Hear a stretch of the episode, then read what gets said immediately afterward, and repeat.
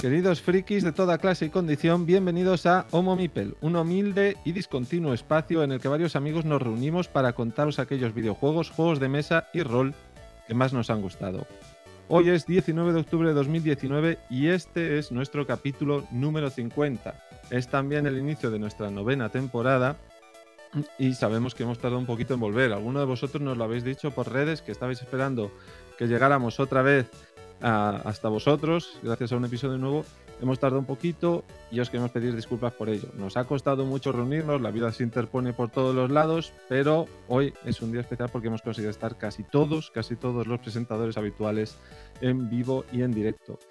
Y eh, queríamos conseguir este número, queríamos intentar estar todos o casi todos juntos porque el número 50 queríamos que fuera un episodio muy especial para todos vosotros, también para nosotros.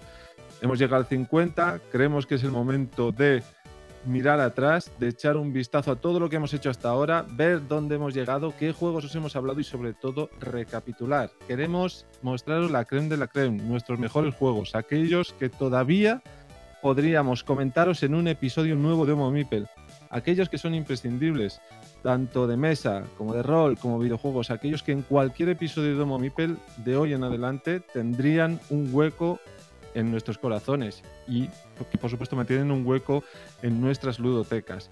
Y para poder cumplir con esta hazaña, para poder hablaros cada uno de nosotros de nuestro top 5 y entre todos hacer un top 50, voy a contar en esta ocasión con, como ya os he dicho antes, casi todos los miembros de Homo Mipel. Así que los voy a presentar rápidamente a cada uno de ellos para eh, poder ir al grano cuanto antes. Y eh, voy a empezar por Fer. Fer, ¿qué tal estás? ¿Bien? ¿Qué tal? Buenas tardes. Sí, sí, aquí estamos. Muy bien, muy bien. Bueno, Javi, también estás con nosotros. ¿Qué tal? Pues aquí fenomenal ya después de 50 episodios que, como tú has dicho, descontinuados, porque la gente nos oye descontinuados, pero nosotros grabamos de continuo, o sea, no hemos parado desde el 1. En realidad llevamos nueve años seguidos encerrados frente a un micro grabando episodios. Y continuaremos mínimo 90 años más. Y con latigazos incluidos. Marina, ¿qué tal? Hola, muy bien, aquí ando. Bueno, ahora en breve oiremos tu top 5. Sí. Episodios. Y Mae, ¿cómo estamos desde Inglaterra? ¿Bien? Pues aquí, eh, deshojando la bargarita del Brexit, literalmente, esta tarde. Ay, ay, es verdad. Hoy es, el, hoy es el día. Today is the day. Víctor, ¿tú qué tal? Más lejos aún, desde Finlandia, ¿cómo va? Pues bien, pues llevo aquí en Finlandia lo mismo que llevamos haciendo como Mipel.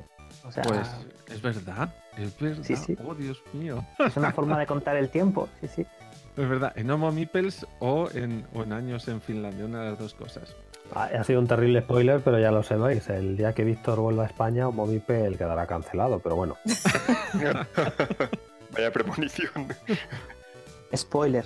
Bueno, esperemos que no, esperemos que el, programa dure muchos años más, por lo menos hasta que a vosotros os siga gustando escucharnos. Y como habéis visto, aquí estamos todos los que ahora vamos a hablaros a vosotros en directo. Se nos quedan atrás porque no han podido estar hoy con nosotros Paul y Pablo, ¿m? que volverán estos dos últimos. Últimamente no les escucháis, pero van a volver haciéndonos también un top 5 de lo que más les ha gustado hasta ahora. Bueno, ¿cómo va a ser la mecánica de este episodio 50 especial, distinto a los demás? Vamos, cada uno de nosotros vais a oír a hablar de cinco juegos. Hemos estado listando todos los juegos, o bueno, casi todos, no he sido capaz de encontrarlos todos, pero de casi todos los juegos de los que os hemos hablado desde el episodio 1 hasta el 49. Y cada uno de nosotros ha tenido la ardua tarea, que oiréis a algunos echar lágrimas por ello, de declarar y elegir cuál es su top 5. ¿m? Quizás, pues digamos alguno más que se nos escape porque no podamos resistirnos a la tentación, pero hemos intentado ajustarnos a una lista de 5 cada uno. Así que cada uno nos oiréis, es- nos oiréis ir hablando por turnos. Os señalaremos qué cinco juegos hemos remarcado de todos aquellos que os hemos hablado desde el episodio 1 hasta el 49. ¿m? Bueno, vamos a comenzar ya la tarea, no lo vamos a demorar más para que la presentación se quede ya atrás. Vamos a entrar ya en harina y vamos a empezar con el top 5. Con el top 5 del primero de los presentadores con el que empezamos el programa. Empezamos Víctor y yo. Así que le voy a ceder la palabra a Víctor para que eh, comience a contarnos como veterano del lugar cuáles son sus cinco mejores juegos desde el que comenzamos su movimiento. Víctor, cuéntanos, ¿con qué te has quedado? mm, vamos a ver, esto es un, como para, como has, has adelantado ya, esto es un problema, hay que elegir. Y, y aparte, pues no lo has definido bien, entonces cada uno hemos hecho trampa, pues para elegir, para elegir qué juegos. También me he dado cuenta que eh, hay dos tipos de juegos eh, a los que jugamos en Noopel. Afortunadamente, eh, según dices tú en la intro, aquí solo hablamos de los juegos que nos han impresionado. Así que los juegos que ya estaban en todos los episodios de Momipel ya eran la creme de la creme. Ya eran lo mejor de, de lo que hay en el, en el panorama en el panorama lúdico que tenemos que hemos estado lidiando estos últimos nueve años. Así que ya hacer una selección de la selección eh, es complicado. Pero también me he dado cuenta que eh, hay juegos a los que llevo jugando todo este tiempo. Y de que y hay juegos a los que sí jugué, pues durante el tiempo que estaba haciendo me impresionaron mucho, pero, pero ya han vuelto a jugar y ahí se han quedado. Y sí, te, te dejan un, un recuerdo increíble y, y, sí, son juegos, incluso hay juegos que son muy eh, influyentes en, tu vida o en lo que sea, pero que ahí se han quedado. No, tampoco les has dado mucho más, mucho más recorrido. Eh, así que por contrato yo tengo un par de juegos que tengo que mencionar porque es que he jugado mucho durante mucho tiempo. Y, y por orden de este, esta, este criterio que os acabo de decir, el primero es el World of Warcraft. El World of Warcraft acaba de cumplir 15 años, llevo mmm, demasiadas horas jugando, eh, en, en no he jugado continuamente durante estos 15 años, pero, pero digamos que se puede considerar eh, como, digamos, mi casa. Eh, cada vez que, que, juego yo a juegos están muy bien, que son individuales, eh, pero que luego siempre, después de un par de meses, pues digo, pues a ver qué ha pasado de nuevo en el, en el WoW. ¿Cuántos, así que ¿cuántos eso, doctorados podrías haberte sacado en el tiempo dedicado, Víctor? Pues, pues como mínimo uno sí. como, pero sí, sí, o sea, es, es una... De, de hecho, eh, ahora que, que, estáis vosotros jugando al, al WoW Classic, que acaba de salir, yo me he negado a jugar de hecho, mira, ya en algún momento lo instalaré, todavía ni siquiera lo he instalado. Pero claro, me he dado cuenta de que muchas de esas cosas que, de las que estáis hablando en el chat y tal, yo las recuerdo de, de, de en aquel momento y están todavía ahí en, en mi disco duro. Y recuerdo eh, pues las quests, recuerdo los trucos, recuerdo que había que hacer primero, que había que hacer luego.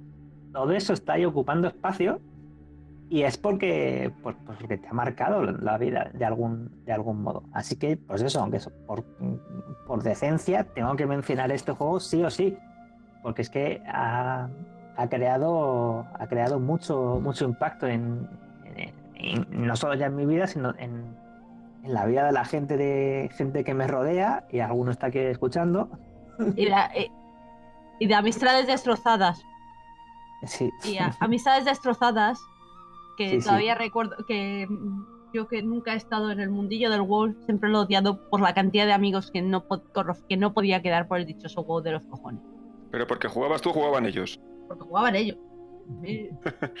o sea, porque, porque más es anti-WoW y, y, y, afortunadamente no está Pablo aquí, porque si no Pablo ya habría empezado a echar espuma por la boca con lo que he dicho yo, pero bueno. Yo, yo no soy anti-WoW. Like, los MMOR no van conmigo, vale bien, pero yo cuando tenía amigos, que en las épocas peores, que teníais que hacer la mili. No, no, a mí no me cuentes. Eh, por, es que no. Que no. Que yo he llegado bueno, a tener amigos fin. que se han tenido que, desconect, que desconectarse, de, que buscar excusas para no hacer la mili un día. Eso no es un juego, eso es. Oye, yo sí, pondría, sí. yo pondría el WoW en el primero del top 5 de agujeros negros de tiempo, de sumideros de tiempo, de todos los tiempos. Sí, sí, no, desde luego. Pero, pero a ver, ¿cómo es eso de la mili? Yo, yo quiero explicación de eso. la mili es que durante un, un, tiempo tú estabas en la guild y tenías que hacer tus quests diarias. Entonces... ¡Ostras! Ese no solo, no lo conocía. No, no, solo, no, no, no ya tus quests diarias. Eh, tienes que. O sea, digamos que las guilds, las guilds que hacen esto, eh, tienen pues un día o dos o tres a la o, las que, o los que sean a la semana en los que quedan para a una hora determinada, a un pues es un horario determinado para eh, hacer las, las raids. Es la cosa que a, la gente le pone más de este juego. A, la mayoría de la gente. Y, entonces, pues solo puedes hacer eso durante. Entonces hay gente que, pues eso, que intentas quedar con ella y dicen, no, no, que tengo raid. Bueno, vale, y mañana, no, mañana también. Y pasado, uy, pasado, sí, pues dependiendo, si hemos matado al bicho, pues eh, tendremos que volver y si no, no. O sea, se lo toman como, pues igual que la gente que hace un deporte, que tiene que estar entrenando tres días a la semana y luego los sábados partido, pues esto es igual. Eh, lo que pasa es que eso choca más, pero al fin y al cabo es, el concepto es el mismo. Y dependiendo de dónde esté el nivel de enfermedad, pues son tres días o 18 días a la semana Hmm. o, lo que sea. Yo, yo, conozco gente que se coge vacaciones cuando sale una expansión. ¿En serio? Para, sí, sí, para, para jugar eh, a piñón esos 30 días. Y, ahora, en, eh, cuando ha salido el, el WoW Classic, eh, conozco tres personas que lo han hecho. Para, para, llegar, digamos, de los primeros. Evidentemente no han llegado de los primeros primeros mundial, pero han llegado de los primeros, digamos, de forma local. Claro, es que competir contra los coreanos, tío, la marinera. Bueno, pues eso. que, en Corea y China no, no salió al mismo No ha salido todavía. ¿Ah? Pero bueno, que. Y de hecho, los que han ganado, los que suelen ganar siempre, para que flipéis como diferencia cultural, suele ganar siempre desde hace no sé cuántas expansiones, suele ganar siempre eh, guilds europeas porque precisamente en Europa tú te puedes coger vacaciones pagadas, te puedes coger días libres. En Estados Unidos eso es peor. Entonces la gente no puede hacerlo. Entonces la gente se queja de que Europa tiene ventaja con eso. Y es como, pues, pues chicos, sí. el, sistema que el sistema que tenéis, pues es el sistema que tenéis. En fin, bueno, pues eso, yo creo que por decencia había que nombrar a este juego por, por todo lo, o todo lo que hemos comentado. Y otro juego que también entra dentro de categoría de, como dice Fer, de agujero negro, para mí es el Kerbal.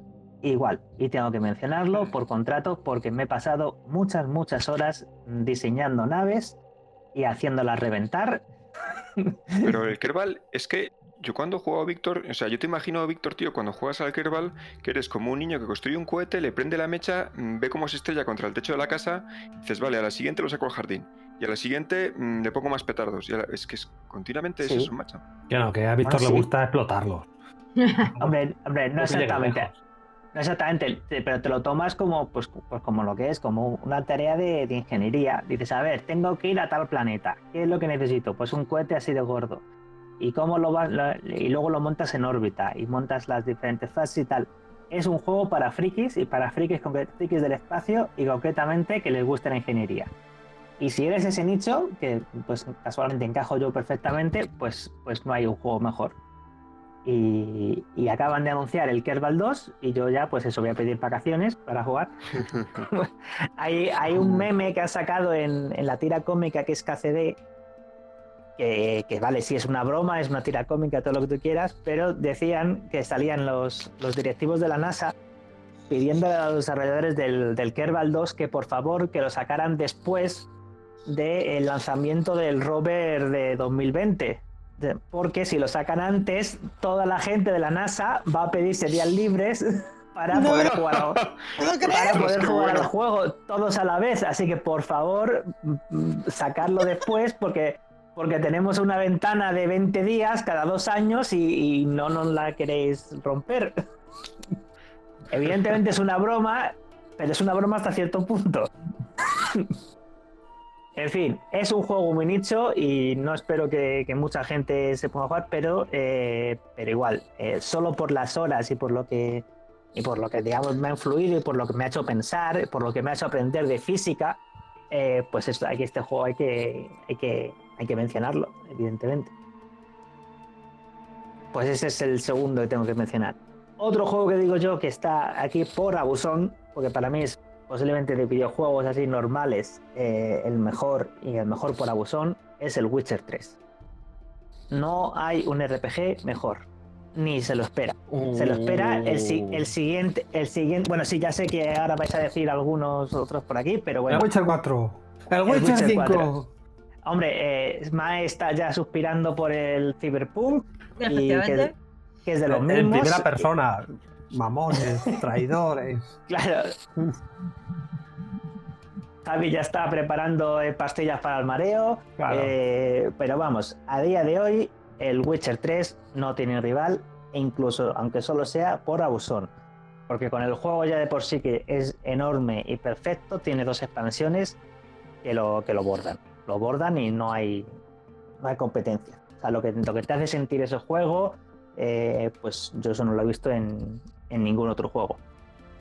Tenía también aquí eh, mm, eh, puesto así en plan de con resquemor el Mass Effect. Y Oh. no sé si añadirle o no porque, eh, porque ha envejecido mal. Víctor, yo lo he añadido por ti, no te preocupes. Yo también, no te preocupes. ya- sí, Yo voy ya a hacer sé un que pequeño curratorio. Es un juego de EA. EA. claro. EA. Bueno, eh, pues eso, eh, el Mass Effect estuvo, estuvo muy bien también. Eh, también te hace sentir cosas. eh, lo que sentimos durante la fase final de la misión suicida del Mass Effect 2, eso no se puede. mm, Eso no se puede contar, eso hay que vivirlo. Y, y algunas partes de algunos personajes del 3, pues también hay que vivirlo. Y luego hay gente que dice que existe otro juego. Yo, sinceramente, yo todavía no lo he jugado. El Mass Effect Andrómeda fijaros cómo, cómo está la cosa, que yo no me, no me ha apetecido jugarlo. Mae sí, Mae dice que no está nada mal, pero a mí es que me ha dado un bajón y no, no me ha apetecido jugar. Pues es una, Igual- es una tristeza muy grande porque Mass Effect 1, 2, 3 fueron juegos que Mm. llegaron a, Impresionantes. a poner la Sí, sí. franquicia en, en una órbita tipo Final Fantasy, Metal Gear y, y grandiosidades. Y parece que Sí, sí. Mass Effect Andrómeda llegó para reventarlo y es que ahora ya no hay ni, ni esperanzas de un nuevo Mass Effect. Y es una pena porque, sinceramente, yo que soy de las pocas que defiende Andrómeda, es decir, no está tan mal, no es más Effect, pero no está para, para caerle del- para ponerle como le pusieron, en serio.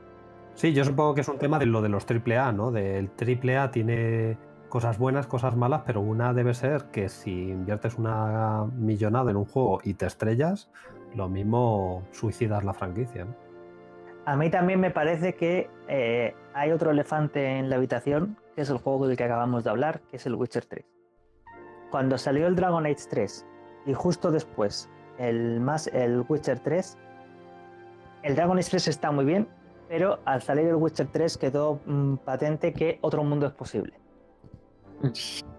Y, queda fatal. La- las comparaciones quedan, son muy malas, sobre todo para quien las pierde. Y, es buen aquí juego, ¿eh? la Es co- buen juego el es Dragon muy buen juego, pero, 3. pero es que la comparación, la comparación es, es, es, es, es- es letal. Es letal. Es letal y encima tiene las tonterías estas que estaba diciendo Javi de EA, que dices, pues hombre, si no hubiera otra cosa, pues o sea, si, no, si no supieras que existe otro mundo, pues bueno. Pero al salir Witcher 3 nos dimos cuenta que se podían hacer las cosas de otra forma.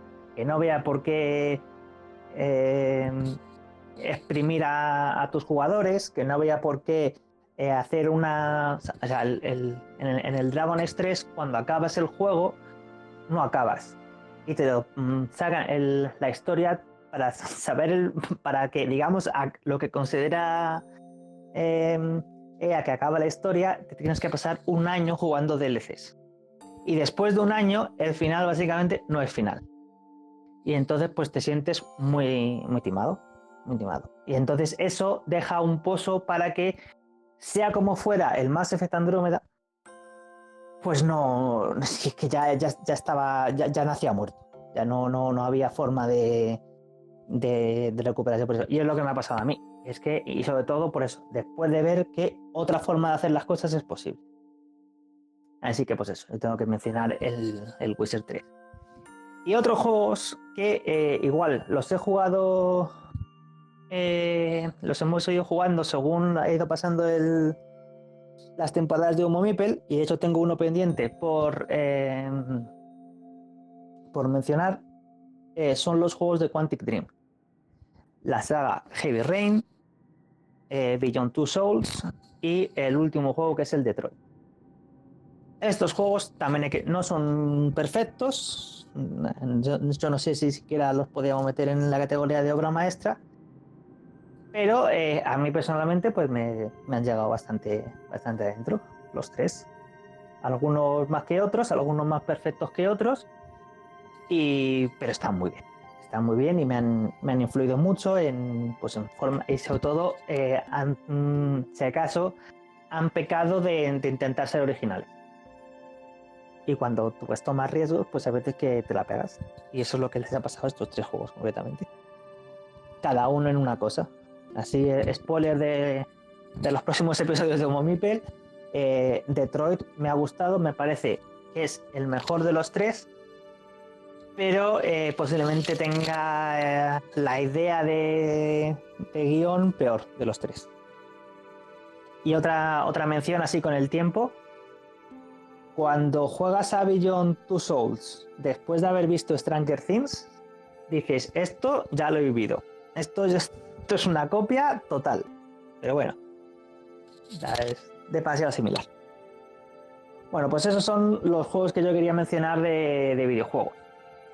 Y luego en el apartado de juegos de mesa, eh, pues igual, hay cosas que tengo que mencionar por contrato, por obligación completa, que son los juegos de, de, de Antoine Bauza.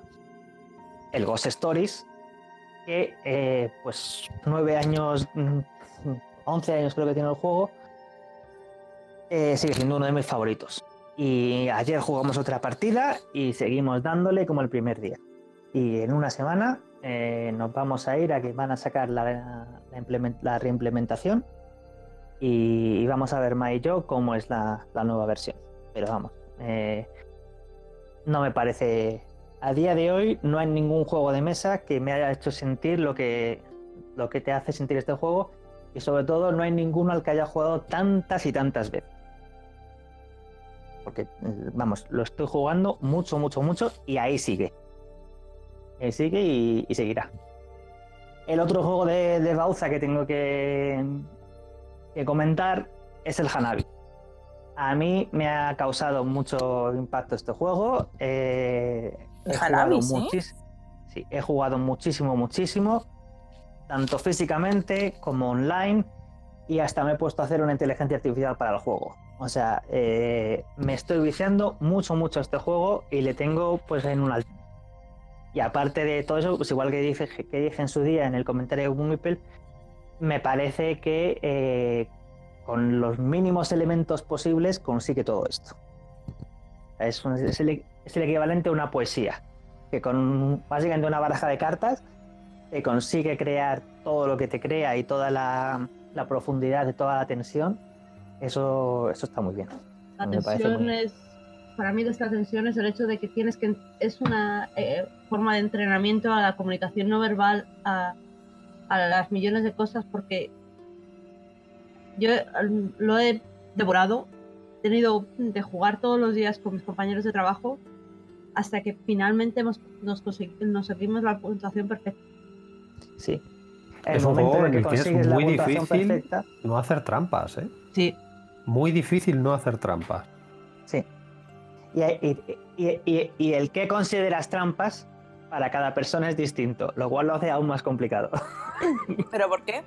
Porque, por ejemplo, hay, much- hay gente que considera trampa hacer, eh, hacer acuerdos eh, al principio de la partida. Por ejemplo, decir que eh, por defecto me voy a descartar la carta de la izquierda. Cuando me voy a, tengo que descartar, me descarto la carta de más a la izquierda. Simplemente eso hay gente que lo considera trampa. El, el llegar antes de la partida, llegar a ese acuerdo. Yo conocí a gente en, en Joensu que me decía que querían que la única forma de jugar bien a este juego era jugar en silencio. Y dije que me negaba. O sea, con la, com- con la comunicación no verbal y, y a veces con el tono de las palabras estás metajugando, ¿no? Estás. Hombre, hay muchas veces que vas a, vas a jugar una carta y ves a alguien que pone unos Empieza a ojos sudar, claro. y, que- y que empieza a sudar y, y claro, bueno, eso no es una trampa, pero, pero hay gente que no tiene una cara de póker. Y En Finlandia Claro. no te pasa mucho, ¿no?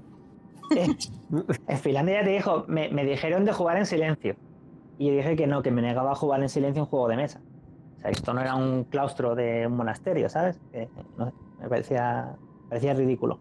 Pero bueno, en cierto modo, en, mu- en muy cierto modo, es la única forma de jugar así. Pero es que no somos robots, somos personas jugando un juego de mesa y nos estamos viendo la cara. O sea que hay que intentar Claro, hay que intentar no hacer trampas, obviamente, pero hombre, eh, de ahí a jugar como robots, pues, pues no. Para eso tengo la inteligencia artificial que me estoy programando. Es mucho más gracioso intentar jugar disciplinadamente, pero sabiendo que va a ser un fracaso, a intentar jugar a este juego de una forma competitiva. No sé, Sí. a mí personalmente me parece muy divertido el acuerdo de antes y toda la- eh, todo el, el acuerdo que haces antes me parece per- perfe- eh, es la única Claro. forma de ganar. Es, a- es como conseguir maximizar la comunicación no verbal. Y es, yo creo que es la gracia del juego y no es trampa, es simplemente es, tú te pones de acuerdo y cómo conseguir transmitir con la menor información la mayor información posible, es Y, tam- entrenamiento. y también lo que, lo que decía Mae es un entrenamiento. Si juegas, pues como dice ella, todos los días con, la misma, con el mismo grupo de gente, al final vas viendo que vas haciendo progreso. El primer día consigues 20, el segundo día 18.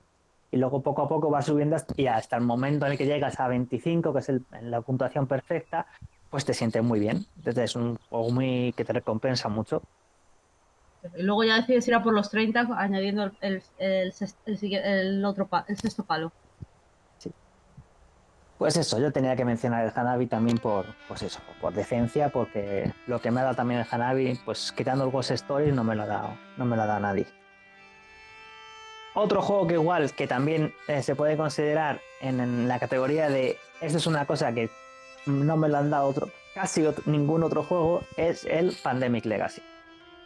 Y, mencio- y menciono casi porque pues lo que no me ha dado el 1 me lo ha, me lo ha dado el 2 y viceversa. ¿sabes? Y si no, te lo dará Eh, el 3. Y si no me lo ¿Va, da el 3, va a haber un 3? pues, no lo sé, pero si lo hay yo me lo voy a comprar. Ya lo A ver, digo aquí. con lo que han O sea, vendido, pues tiene que haberlo casi seguro. Eh, hombre, no te creas. eh, es una historia muy, muy, muy chunga. El 2 no ha vendido. El 2, así en. Esto es mejor juego para empezar porque está bien hecho desde el principio. Eh, lo que pasa es que, como mucha gente se compró el 1 y no lo terminó, no se ha querido comprar el 2 hasta que se termine el 1. Y como es un juego que te puede pasar eh, que mm, te lo compras, empiezas a jugarlo con tres personas y luego una no puede y luego otra se muda de no sé y al final juegas mm, dos partidas al año. Eh, no. Yo desde aquí recomiendo que si alguien quiere jugar al, al- a este juego, que consiga el mínimo Se juego- coja vacaciones, se coja vacaciones. No para el WoW, para el pues no creas, pues no creas. Si te vas de vacaciones a algún sitio y te lo llevas, eh, en, pues eso, en 15 días lo puedes petar. Todos los días una partida y, y ya lo terminas. Y seguramente más de un día vais a acabar con un cabreo tremendo y vas a jugar más de una partida porque que, vamos, o sea, dices, esto no puede quedar así. Eh, por cierto, que también por contrato, eh, cada vez que hablamos de mi Pandemic Legacy 1, tenemos que hacer un minuto de silencio, o sea, un- unos segundos de silencio por Buenos Aires, Laos y Kinshasa y Khartoum. que son ciudades en las que no va a crecer la hierba en las próximas 2000 años. Pero bueno, eh, el resto del mundo está bien. Todo el mundo ha acabado bien. Pero, pero esas ciudades están, están muy bien. Pues eso, eh, lo tengo que mencionar este juego. No hay, no hay forma de no mencionarle. Eh, seguramente a día de hoy hay mejores, mejores opciones y tal, pero igual tienes que encontrar el juego y el grupito de gente que sepas que vas a jugarlo eh, a- al, mismo, al mismo ritmo. Porque si no, eh, se te- yo el Risk Legacy, por ejemplo, no lo he terminado. El Risk No, no. Legacy. Sí, el Risk Legacy, que también está muy bien, Madre Llegamos a un yo punto- soy súper fan del Risk. Pero súper Pues- fan, me encanta. pues ya sabes. es, pues es del mismo. Es el, es el primero que salió. Oh. También hablamos Ujú. del Enomo Mipel. Y, y bueno, eh, el problema es, para mí el problema fue ese, que, que lo pillé con un grupo, luego con ese grupo fue, fue imposible quedar. Y ahora que me he mudado, pues ya es imposible del todo. Así que, pues, Ya. pues es una lástima. Pero bueno, eh, está muy bien. Lo que pasa es que, eh, concretamente, hasta donde he llegado yo, los Pandemic Legacy lo hacen todo mucho mejor, sobre todo el 2. Pero bueno, eh, sí como pionero y como y también a mí personalmente la mecánica del Risk me da un poquito por saco. Pero bueno, eh, ahí está. También una ventaja para la gente que le da pánico el Risk. El Risk Legacy tiene eh, muchas de las tonterías del Risk normal, eh, se las corta. No, no tiene, no tienes problema. el- la partida dura eh, menos de una hora sí o sí. Y de hecho hay gente que se cabrea porque acaba muy rápido. Y digo, pues ¿Ah, mira, sí? si ese, es- sí, eh, digo, si ese es el mayor problema que, tiene, que tienes con el Risk nuevo, pues, pues enhorabuena porque pues, es lo que, lo que más va a celebrar el resto de la gente. Yo tengo el, el Risk del Señor de los Anillos. Y me mola porque limita la partida también, o sea, el tiempo de la claro. partida. Y me parece que es un gran avance. Exacto, pues el Risk Legacy igual. El Risk Legacy, de hecho, como vas, digamos, a objetivos, Mm. siempre hay un momento en el que a un jugador le dejas de mirar durante una- un turno y de repente dices, ah, pues ala, condición de victoria de la partida. Y te quedas con cara tonto porque deberías haberle estado vigilando más. Pero es que si no se lo haces a él, se lo va a hacer otro. Y por Ya. eso está viendo el juego. Entonces al final sabes que la partida se acaba.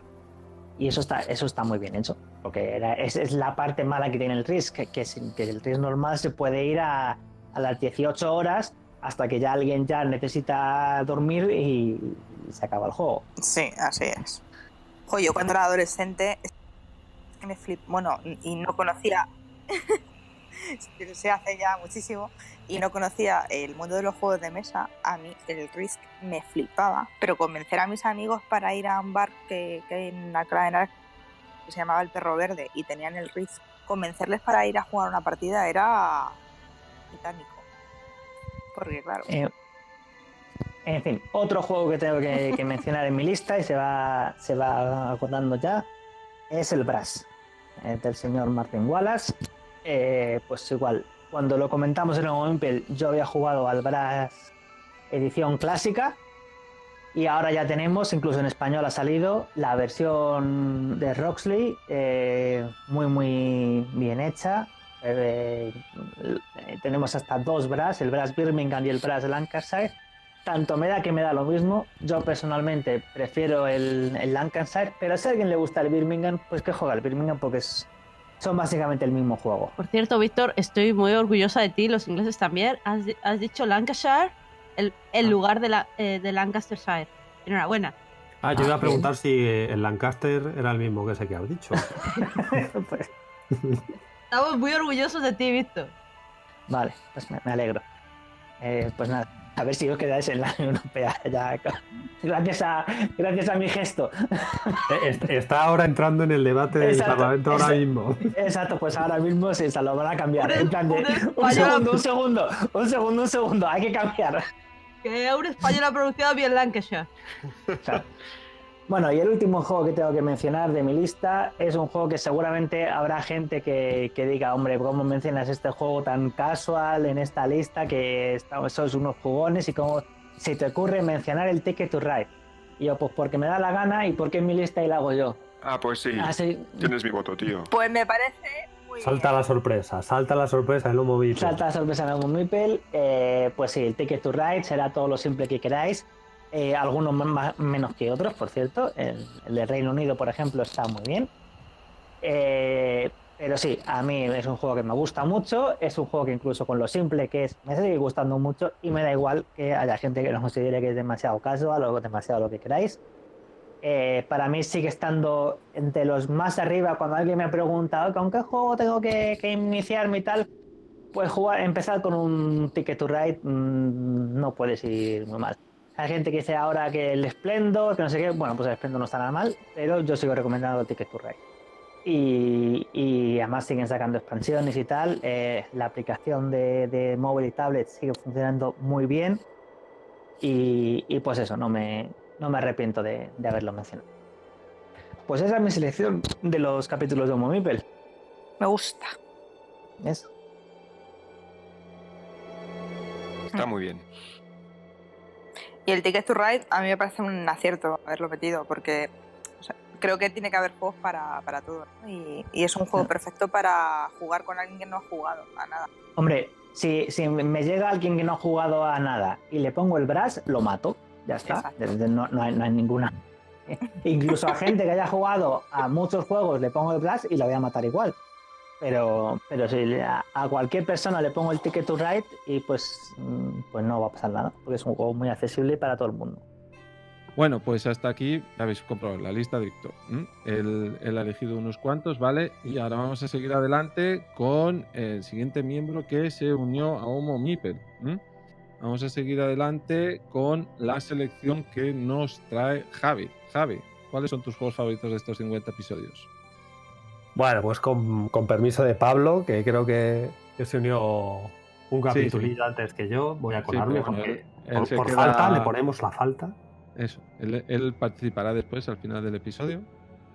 Sí, y, bueno, yo creo que, que, participo en el podcast desde el episodio 4 o 3 o algo así, así que bueno, sí, sí que han sido nueve largos años en los que el gusto y, la cantidad de juegos de mesa y videojuegos que he jugado, pues obviamente ha sido grandísima.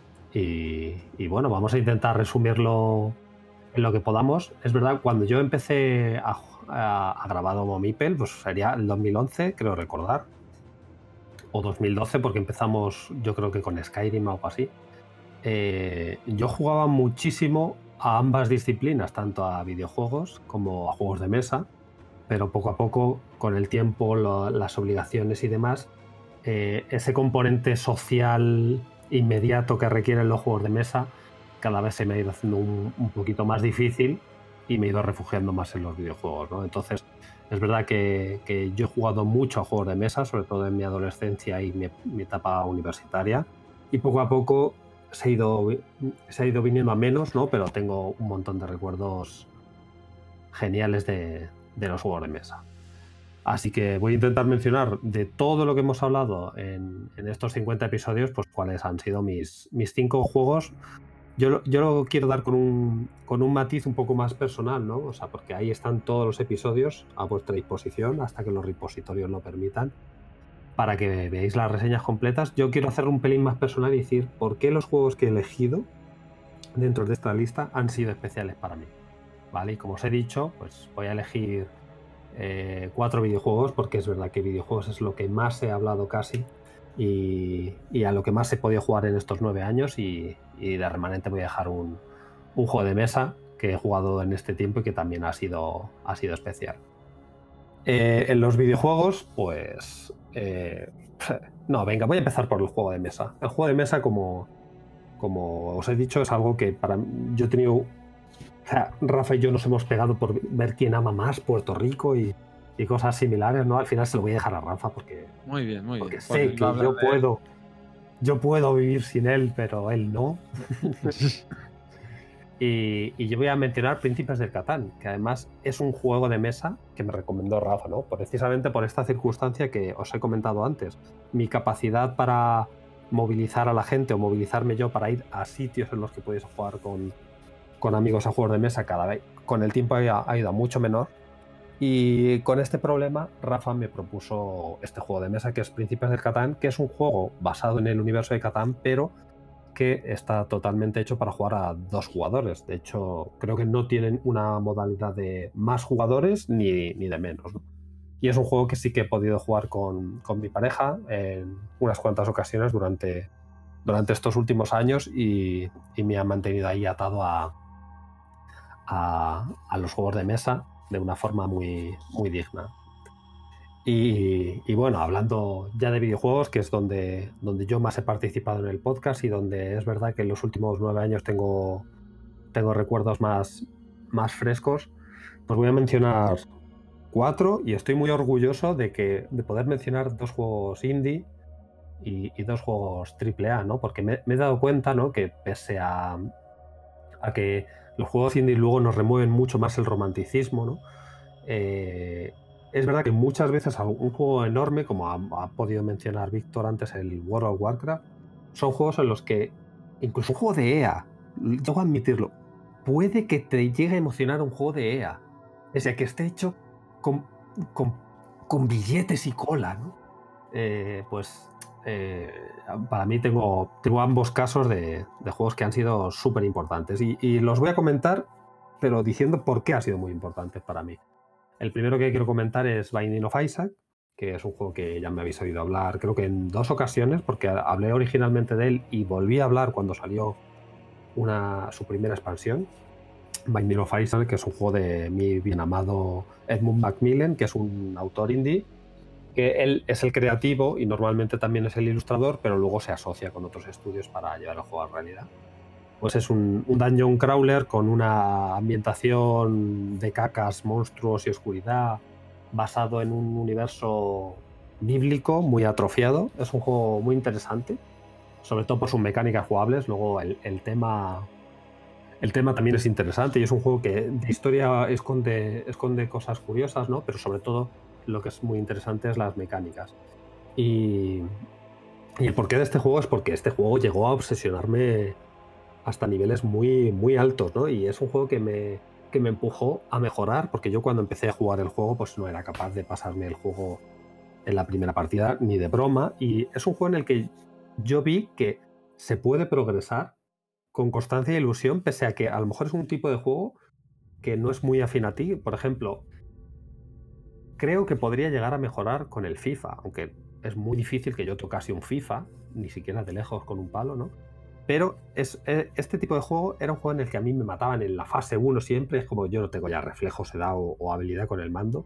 Y es un juego que por pasión, por lo bien construido que estaba y lo, lo divertido que me parecía, eh, seguí mejorando, seguí mejorando hasta que al final, por supuesto, pues a cada partida que jugaba me lo, me lo lograba pasar. Y es un juego que para mí fue, fue muy especial. Otro videojuego que quiero mencionar, también indie, es un juego que se llama Gencraft Chasing Shadows, que es un, es un videojuego muy raro, la verdad. Casi nadie conoce ese juego. Es un juego que yo traje aquí a Homo Mipel porque lo descubrí de casualidad. O sea, es un juego que no se puede descubrir, yo creo, de otra forma que de casualidad o de que tengas algún amigo que le guste tanto el nicho, nicho, subnicho del Tower Defense, ¿no? Este es un juego Tower Defense que, que hace una sola persona y este creo que sí que hace una sola persona todos los aspectos del juego. Y es una persona que empezó haciendo este tipo de juegos Tower Defense en Flash y continuó haciéndolos y, y un día eh, su cuarto o quinto juego, que es este Genecraft Chasing Shadow, pues lo sacó en Steam y por supuesto pasaría bastante desapercibido, pero en unas ofertas de navidades pues estaba rebajado hasta, hasta límites absurdos, tipo un euro y medio, dos o algo así, y dije, ah, bueno, hace mucho que no juego un Tower Defense, lo voy a probar, pese a que el aspecto visual no es, no es de los más agradables, decidí probarlo. Y mi, mi sorpresa fue mayúscula. O sea, el, el, género del Tower Defense es un género que yo siempre he amado, sobre todo. O sea, yo empecé a jugarlo con los, los mods de StarCraft, ¿no? Que yo creo que es un poco donde nació casi el género.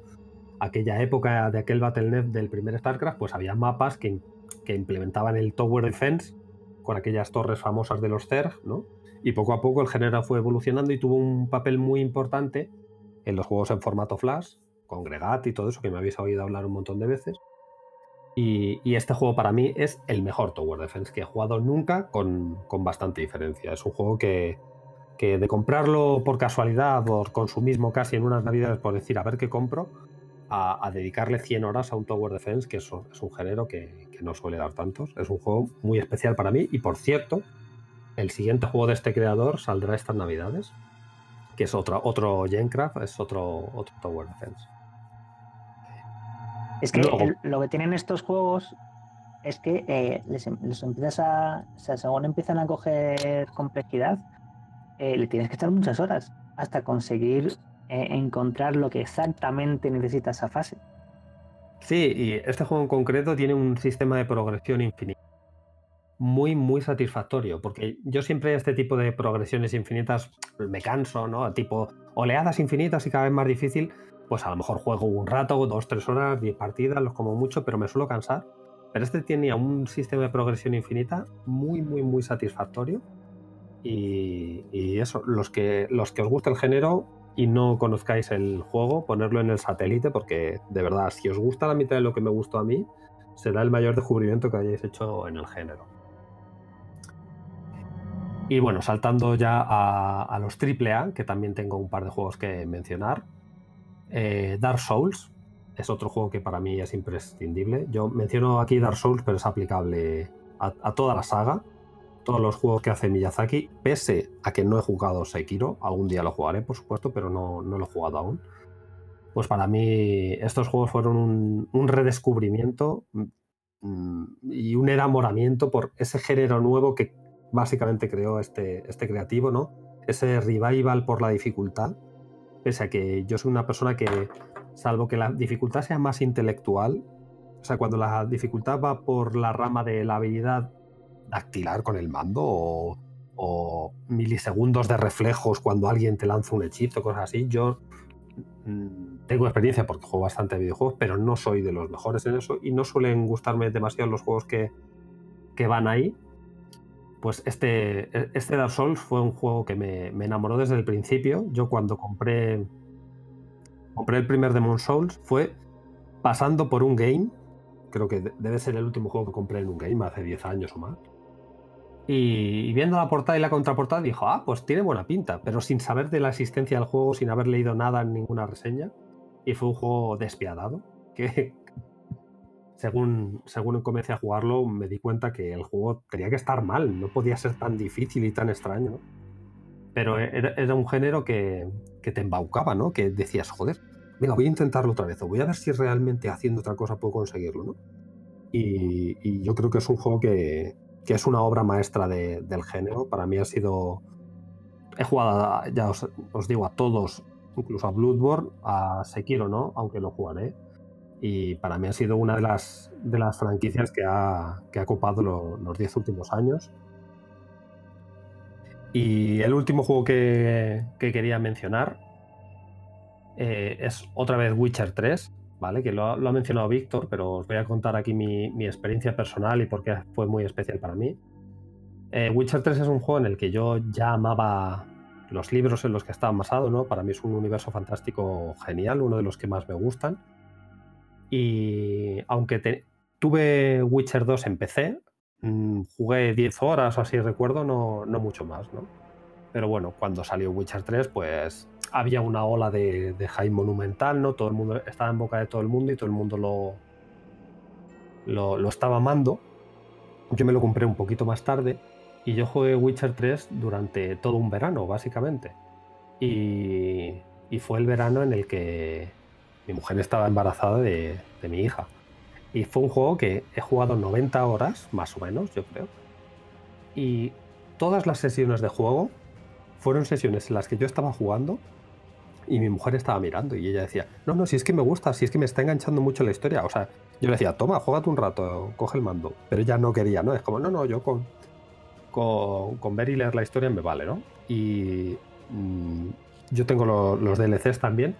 Y el último DLC se me quedó jugando a medias, ¿no? Porque pues cuando estábamos por mitad del DLC nació mi hija y, y ahí se quedó, ¿no? Pero es un juego que, o sea, es un juego monumental, por supuesto y yo le tengo un cariño enorme porque lo asocio eso a toda la gestación de mi hija y a ese final abrupto de ¡ay, mierda!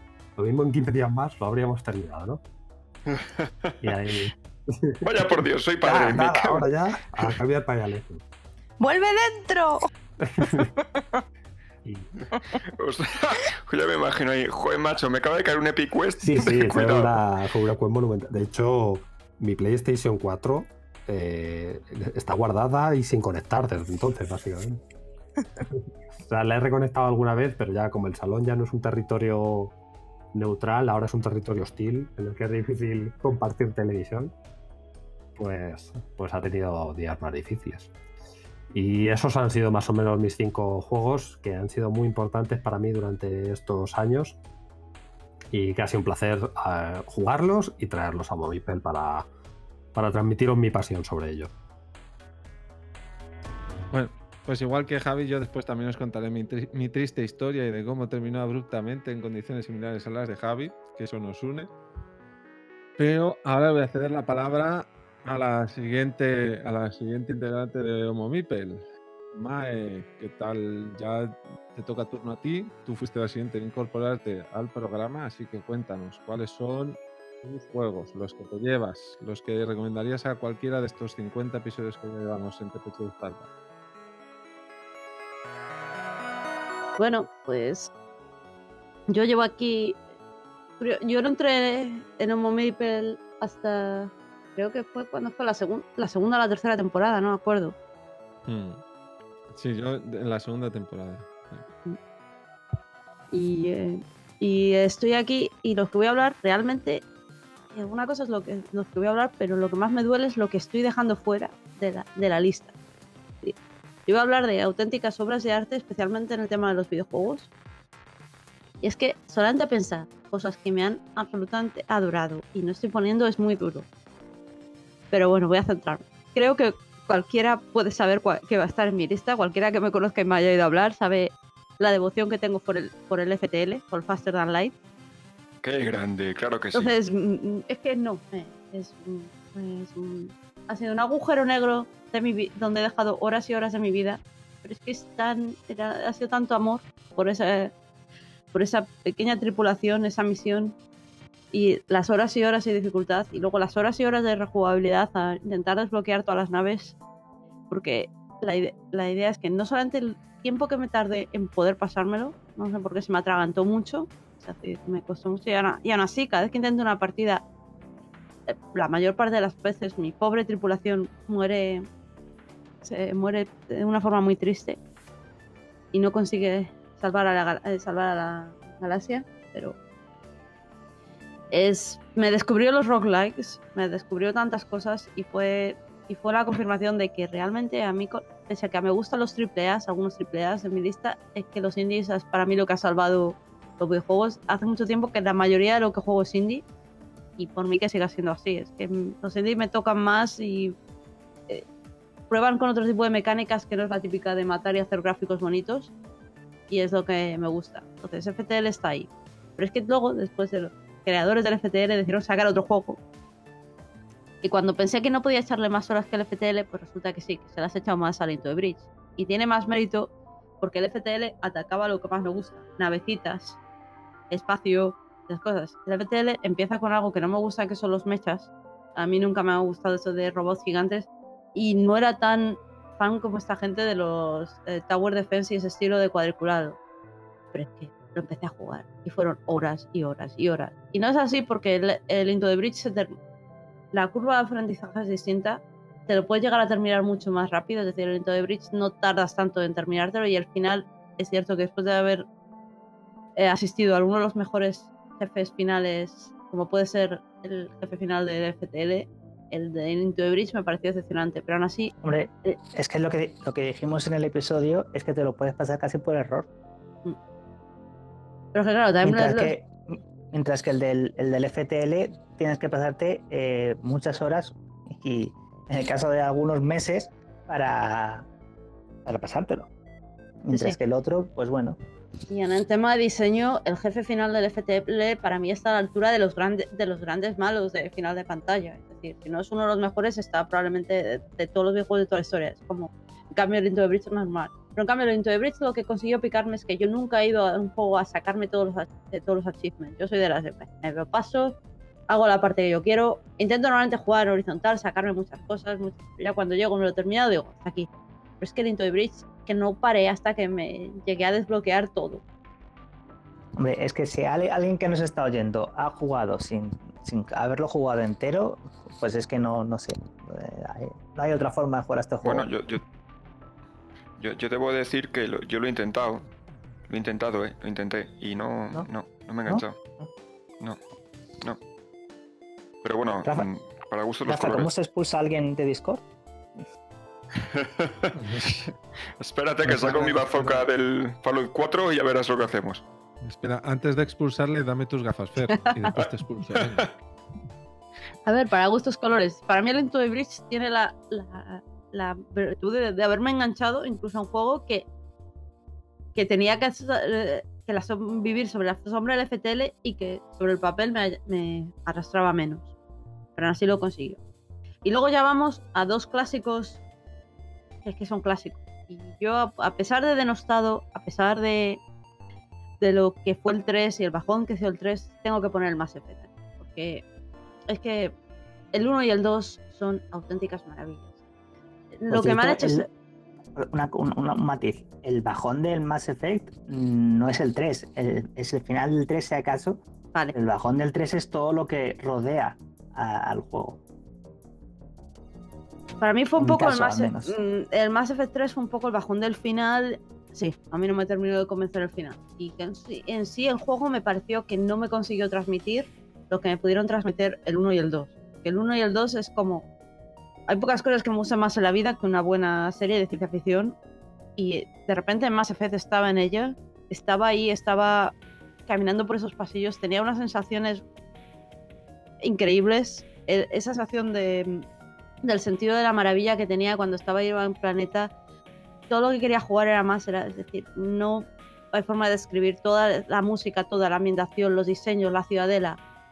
Lo que pasó en el 1 con la ciudadela es indescriptible.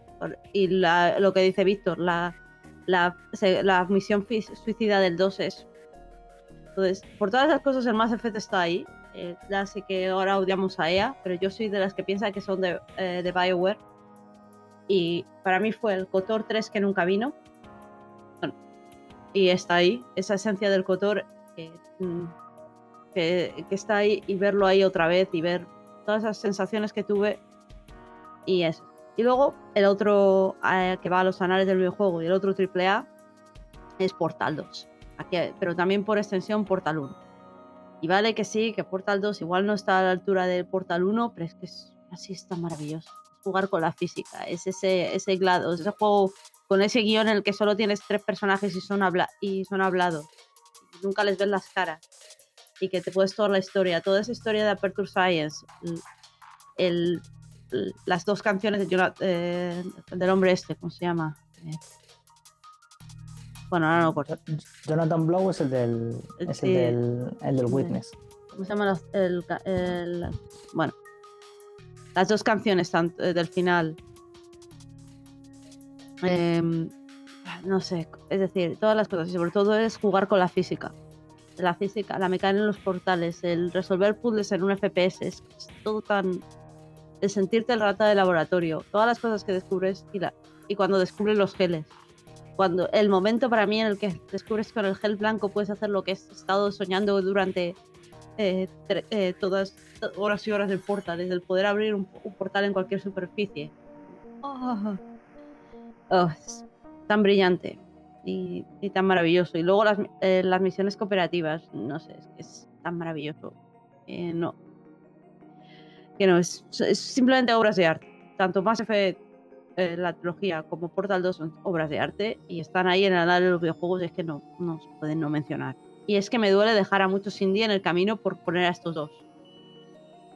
Pues a mí concretamente con el Portal tampoco me hubiera dolido mucho. Y, y también menciono, como dices tú, la canción, que la acabo de buscar, es de Jonathan Colton. No Blow, punto. Estoy a Crown Jonathan.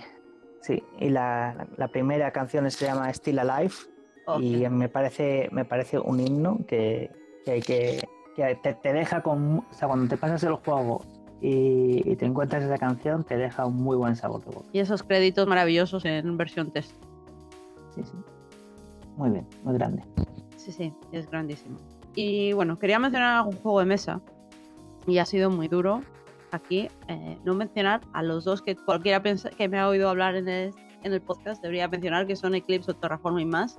Y no, no los voy a mencionar porque es otro el que debe llevar ese honor, que es el otro al eh, pese a no tener una copia y depender de que alguien tenga, eh, tenga una copia, es que cada vez que me proponen jugar una partida, es que sigo diciendo, no puedo decir que no. Y es el Lords of Waterdeep. Es como, me encanta.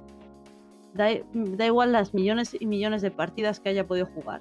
Es que cada vez que hay una partida nueva, se me pone una sonrisa en, la- en los labios. Personalmente me encanta la expansión de, de la corrupción, que le cambia mucho las mecánicas, pero la, la- pero es que es como me encanta volver ahí a hacer mis quests a intentar eh, eh, yo intento jugar no pensando que es un cubo intento pensar que estoy reclutando eh, héroes para mis quests en lugar de que estoy consiguiendo cubitos esto ayuda mucho cuando la copia a la que juego la gente ha- ha- eh, tiene tiene los mipros cambiados y tiene los mipros que son con distintas formas y tienes personitas en lugar de cubitos ya puedes. Por supuesto, igual que, igual que en el Pandemic Legacy, eh, las ciudades son ciudades. y hay que, hay que tomársela ahí, y hay gente viviendo en ellas, y si no lo hacen bien van a morir. Eso Es- es- yo pienso meterse. yo me pienso en mis quests en los lores de Waterdeep y en, y en la ciudad y en, to- en todas las cosas. Y es que la mecánica del juego es tan brillante y es que ha habido horas. No sé cuántas partidas he a Waterdeep he podido echar en estos, creo que han sido 5 o 6 años que llevo jugándolo, pero es que es raro el, cuando voy el domingo o el sábado al club de juegos, yo diría que casi todo, que al menos un par de veces al mes he hecho una partida. Es que no puedo decir que no. Y, eso sería, em, eso serían mis cinco. Y es que, y tengo que, y es muy duro los que he dejado, porque para mí voy a hacer una mención a tres, a los que no me dejaron, pero es que voy a tratarlo en conjunto porque son los tres de, de Super Giant Games, Bastion, Transistor y Hades. No, Hades no, eh. Hades es el que es- eh, será el, el juego del que hablaré próximamente, el siguiente. Y es que son tan maravillosos esos tres juegos eh, que, me ha costado mucho no incluirles, algunos de los tres. He estado muy tentada a meter Transistor, pero al final es que solo poner cinco ha sido muy duro. Bueno, pues pasando de MAE, ya llegamos, nos vamos acercando a los dos últimos componentes que se han incorporado a Homomipel y vamos a ceder la palabra a Marina. Marina, cuéntanos cuáles han sido tus juegos de estos 50 episodios. Bueno, pues lo primero que voy a hacer es decir que no me puedo creer que yo haya metido esto en, en mi top 5. Eh, porque es que nunca me habría imaginado meter este juego. Pero lo jugué por la insistencia de, mis compañeros de Homomipel de que era un juego muy bueno. Y, pues la verdad es que me creó la, curiosidad, me, picó el gusanillo dije, bueno, si, si realmente lo, lo recomiendan tanto, pues habrá que darle una oportunidad. Y es que he metido en mi top 5 a Pandemic Legacy. Yo que no me gusta el Pandemic. o sea, ¿cómo te quedas? Espera, espera, como, como mención especial, a mí tampoco. Yo, yo soy el único que merece mencionar el Pandemic Legacy de este programa porque sí le gusta el Pandemic original, lo adora y, y encima estoy jugando la misma campaña que Marina al, Le- al Legacy. O sea, debería haberlo dicho yo. Sí, sí, El sí, sí. digno. Es No, verdad. esto es un mensaje esclarecedor. Creadores de juegos de mesa, cread un juego que se llame Legacy. A secas. Totalmente. Os vais sí, a sí. forrar. Pero es que, de verdad, es un juegazo. O sea, yo me lo estoy pasando con este juego. O sea, creo que, que con pocos juegos me lo he pasado tan, tan, tan bien. O sea, cada vez que terminamos mm, un mes es como un subidón. ¿A qué sí, Rafa? Completamente, además. mm, ¿Por qué mes vais? Eh, vamos por octubre. ya, ya nos han hecho todas las judiadas que podían hacerse. Y, bueno, bueno, eso lo dices tú. Claro, claro, yo lo digo desde la ignorancia más absoluta, claro. Pero poco más, pocas piedras más nos puede poner en el camino el juego, creo yo. Porque ya nos ha puteado bastante. Sí, sí, sí. O sea, es que de verdad es un juegazo. Quien no lo haya jugado aún, que se lo compre, que juegue, que se. Eso sí, me parece muy importante crear un juego solo. O sea, en eso sí que me parece que es básico. Antes de empezar la, campaña, escoger a, tres personas que te acompañen en la aventura y, muy seriamente decir, esto es una campaña y hay que terminarla, porque si no es una pena. Porque la verdad es que nosotros lo hemos, lo hemos hecho así y estamos cumpliendo. Además es que casi que hemos jugado eh, mes por mes. O sea, en enero jugamos la de enero, en febrero la de febrero. O sea, y, Nos queda saber, nos queda saber si la situación actual española, porque mucho hablamos del Brexit, pero la española nos deja jugar la siguiente partida. Esto es un mensaje para el señor. Sánchez, para el señor Sánchez, mi presidente, todos vosotros, menos de Mae y de Víctor. Eh, señor presidente, eh, hace meses pusimos la partida de Pandemic Legacy el 10 de noviembre y usted puso las elecciones después que nosotros ese mismo día. Como alguno de nosotros acabe en la mesa, me voy a cabrear. Tranquilo, Rafa, lo volverá a hacer. lo volverá a hacer, no te preocupes. Estuvimos debatiendo el otro día que podíamos poner, que vamos, es- una excusa para no ser vocal de mesa ni presidente, porque claro, Claro. tenemos que salvar el mundo. Pero vamos a ver, Hombre, si toca en la mesa, os lleváis un juego de mesa, porque si un juego de mesa no jugar en la mesa, Claro. Eso también lo comentó de que, que juega con nosotros, que, que si nos llevábamos el juego seguro que salíamos en las noticias. Claro que sí. Hombre, claro. Salva- Salvando el mundo y la democracia. Más no se nos puede pedir como ciudadanos españoles. O sea, ya está. Señor Sánchez, lo digo muy en serio. O sea, la partida del 10 de noviembre estaba fijada hace mucho tiempo. No quiero, no quiero sacarla del calendario. O sea que, que el, día, el día 10 se acaba el mundo eh, pues por una cosa o por otra, ¿no? Exacto, sí, sí, así estamos. Así que pues nada, aquí estoy yo, que no me gusta el Pandemic, pues poniendo el Pandemic Legacy en, en mi top 5. Y vamos, Pues yo, Marina, además muy arraigado. Yo, Marina, solo tengo que decir una cosa, que es de nada.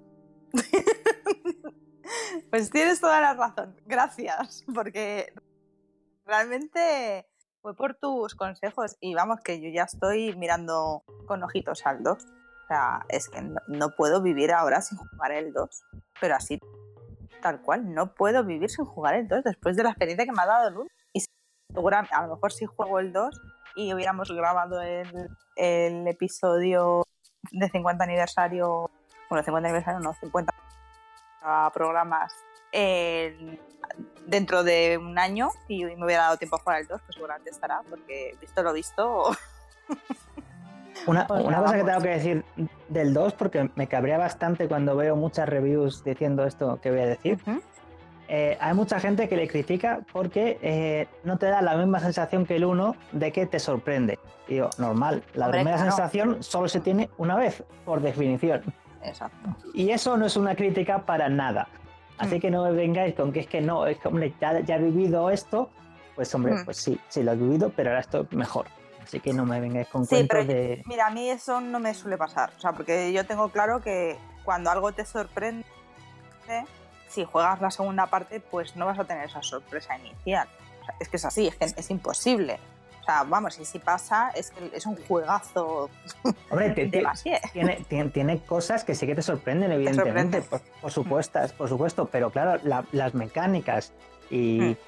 y, y, pues eso, eso de quedar, pues vosotros quedáis todos los meses, nosotros quedamos todas las semanas, las- esa sensación de, joder, a ver el próximo viernes qué va a pasar, porque, uf, mira cómo está Ya. Buenos Aires. Y, uf, uf, uf, uf, eso que estás ahí toda la semana rumiando, eso, Sí, claro, sí, sí. Eso, eso ya la siguiente vez que también te lo da el 2, Sí. Claro, eso ya lo has vivido. Entonces, claro, ya Pues no, te que- sorprende, no te sorprende tanto, pero es que no, no es malo. El juego te pone en tensión, ¿eh? Pero Sí, sí. de Claro. una forma importante. Y, y Bueno, además te pone más en tensión si, como digo yo, te lo tomas un poquito en serio y no como si fueran cubitos de madera. No, claro. te, no. te lo tomas hay un poquito en serio y dices, hay que salvar Buenos Aires. Y claro, luego al final no se salva, pero bueno, te lo propones. Mm. Pero yo creo que eso en nuestro grupo nos lo tomamos muy en serio, ¿verdad? Estamos ahí sufriendo. Así que nada, yo lo, reco- lo recomiendo. O sea, ya después de jugarlo, después de las recomendaciones, eh, lo recomiendo muchísimo, muchísimo. Si no lo habéis jugado todavía, jugad. Y bueno, pues, ¿quién me lo iba a decir también? o sea, yo soy un, vamos, un producto para el marketing muy fácil, porque al final yo he estado durante todo el, año pasado hablando de, juegos y es que de, de todos los que he hablado, en mi top 5 solamente hay eh, eh, uno de todos los que hablé yo. Eh, al final he hecho mi lista con juegos que, que han ido hablando los demás. Y bueno, no solamente eso, es que encima Fer ha provocado que me tenga que comprar las Oculus Quest. Me las he comprado, me has creado una necesidad, pero ¿cómo es posible? Y eso ha hecho, Te lo dije, te lo dije. y eso ha hecho que en mi top 5 eh, vaya a hablar ahora mismo del Superhot. O sea, pedazo de juego. Eh, bueno, es que yo, desde que, desde que lo probé, no paro de hacer la croqueta por el salón de mi casa. O sea, así, tal cual. Doy fe, doy fe, lo he visto, lo he visto. Madre mía. Lamentablemente lo has visto tú y muchas otras, muchas otras personas. Lamentablemente o no, porque yo si necesitase un guardaespaldas o, o una a la derecha para jugar al Battlefield elegía a Sí, ti, yo no me lo pienso. ¿eh? yo también lo haría porque solo yo hago la croqueta de esa forma. bueno, es una pasada de juego. eh, las gafas de realidad virtual son el futuro, totalmente. O sea, Fer, tenías razón. Total, vamos, tenías muchísima razón. Me alegro muchísimo de haberme hecho de la secta. Y es que es un juego tan diferente a todo lo que he jugado nunca que tiene que estar sí o sí en la lista. O sea, no puedo sacarlo. Porque es vivir un juego de, eh, en, primera persona. Es, sentirte un, un, asesino y que estás ahí matando a, unos bichos rojos. Y, y que la adrenalina que descargas, mm, creo que no hay ningún juego que te, que te dé eso. Entonces, por esos motivos, me parece imprescindible que este juego esté, esté en la lista, totalmente. O sea, vamos, no sé si tú lo, lo- lo incluyes en la tuya, pero Yo. mm, o sea, a mí me ha costado, eh, como a todos, bastante dejar juegos bueno, fuera eso de la por lista. supuesto. Mm. Pero.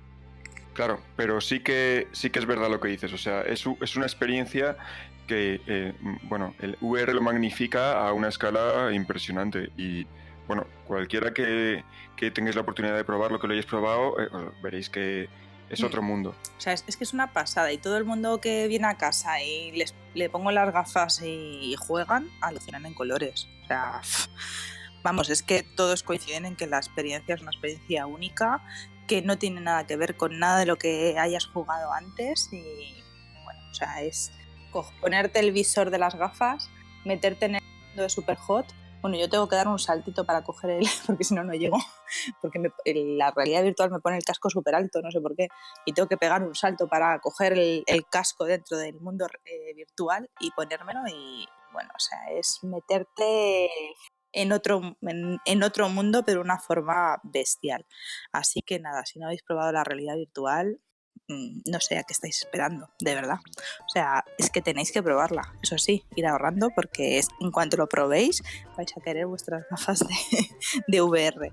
Y coincido con lo que comentaban en, en los episodios anteriores que va a ser el regalo estrella, las, las Oculus Quest de, de estas navidades. Así que nada, ir preparándoos. Y bueno, pues otro, otro juego, pues increíblemente también es otro videojuego el que, el que meto en mi lista.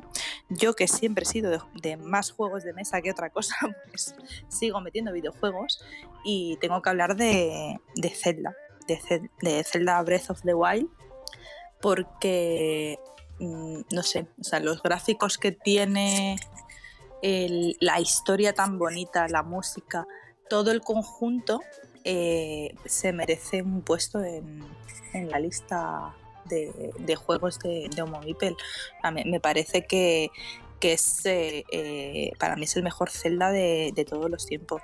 O sea, no sé si coincidís o no, pero para mí el, el conjunto de gráficos, música e historia lo hacen el mejor Zelda. Y un Zelda siempre tiene que estar en, en, la, en, un listado de mejores juegos. Y bueno, pues para no hablar solamente de juegos de, de videojuegos, pues eh, también he metido un juego que a lo mejor vosotros no, no lo veis así, pero para mí el azul también se merece un puesto. ¿Por qué? Pues porque es un juego corto, que cada vez que tengo la oportunidad lo saco. O sea, es que juego muchísimo, muchísimo ese juego. Eh, cada vez que viene una pareja a casa a comer que no es jugona, pues pasa un poco con el Ticket to Ride, ¿no? que, que es un juego perfecto para, para iniciarse a los juegos de mesa. Eh, aparte por lo bonito que es, eh, lo rápido que es, todo, todo. Es que tiene una serie de características que para mí es muy importante en un juego de mesa y bueno, pues hace que, que merezca este, este puesto. Y, y pues aquí, aquí lo pongo, aquí hablo de él.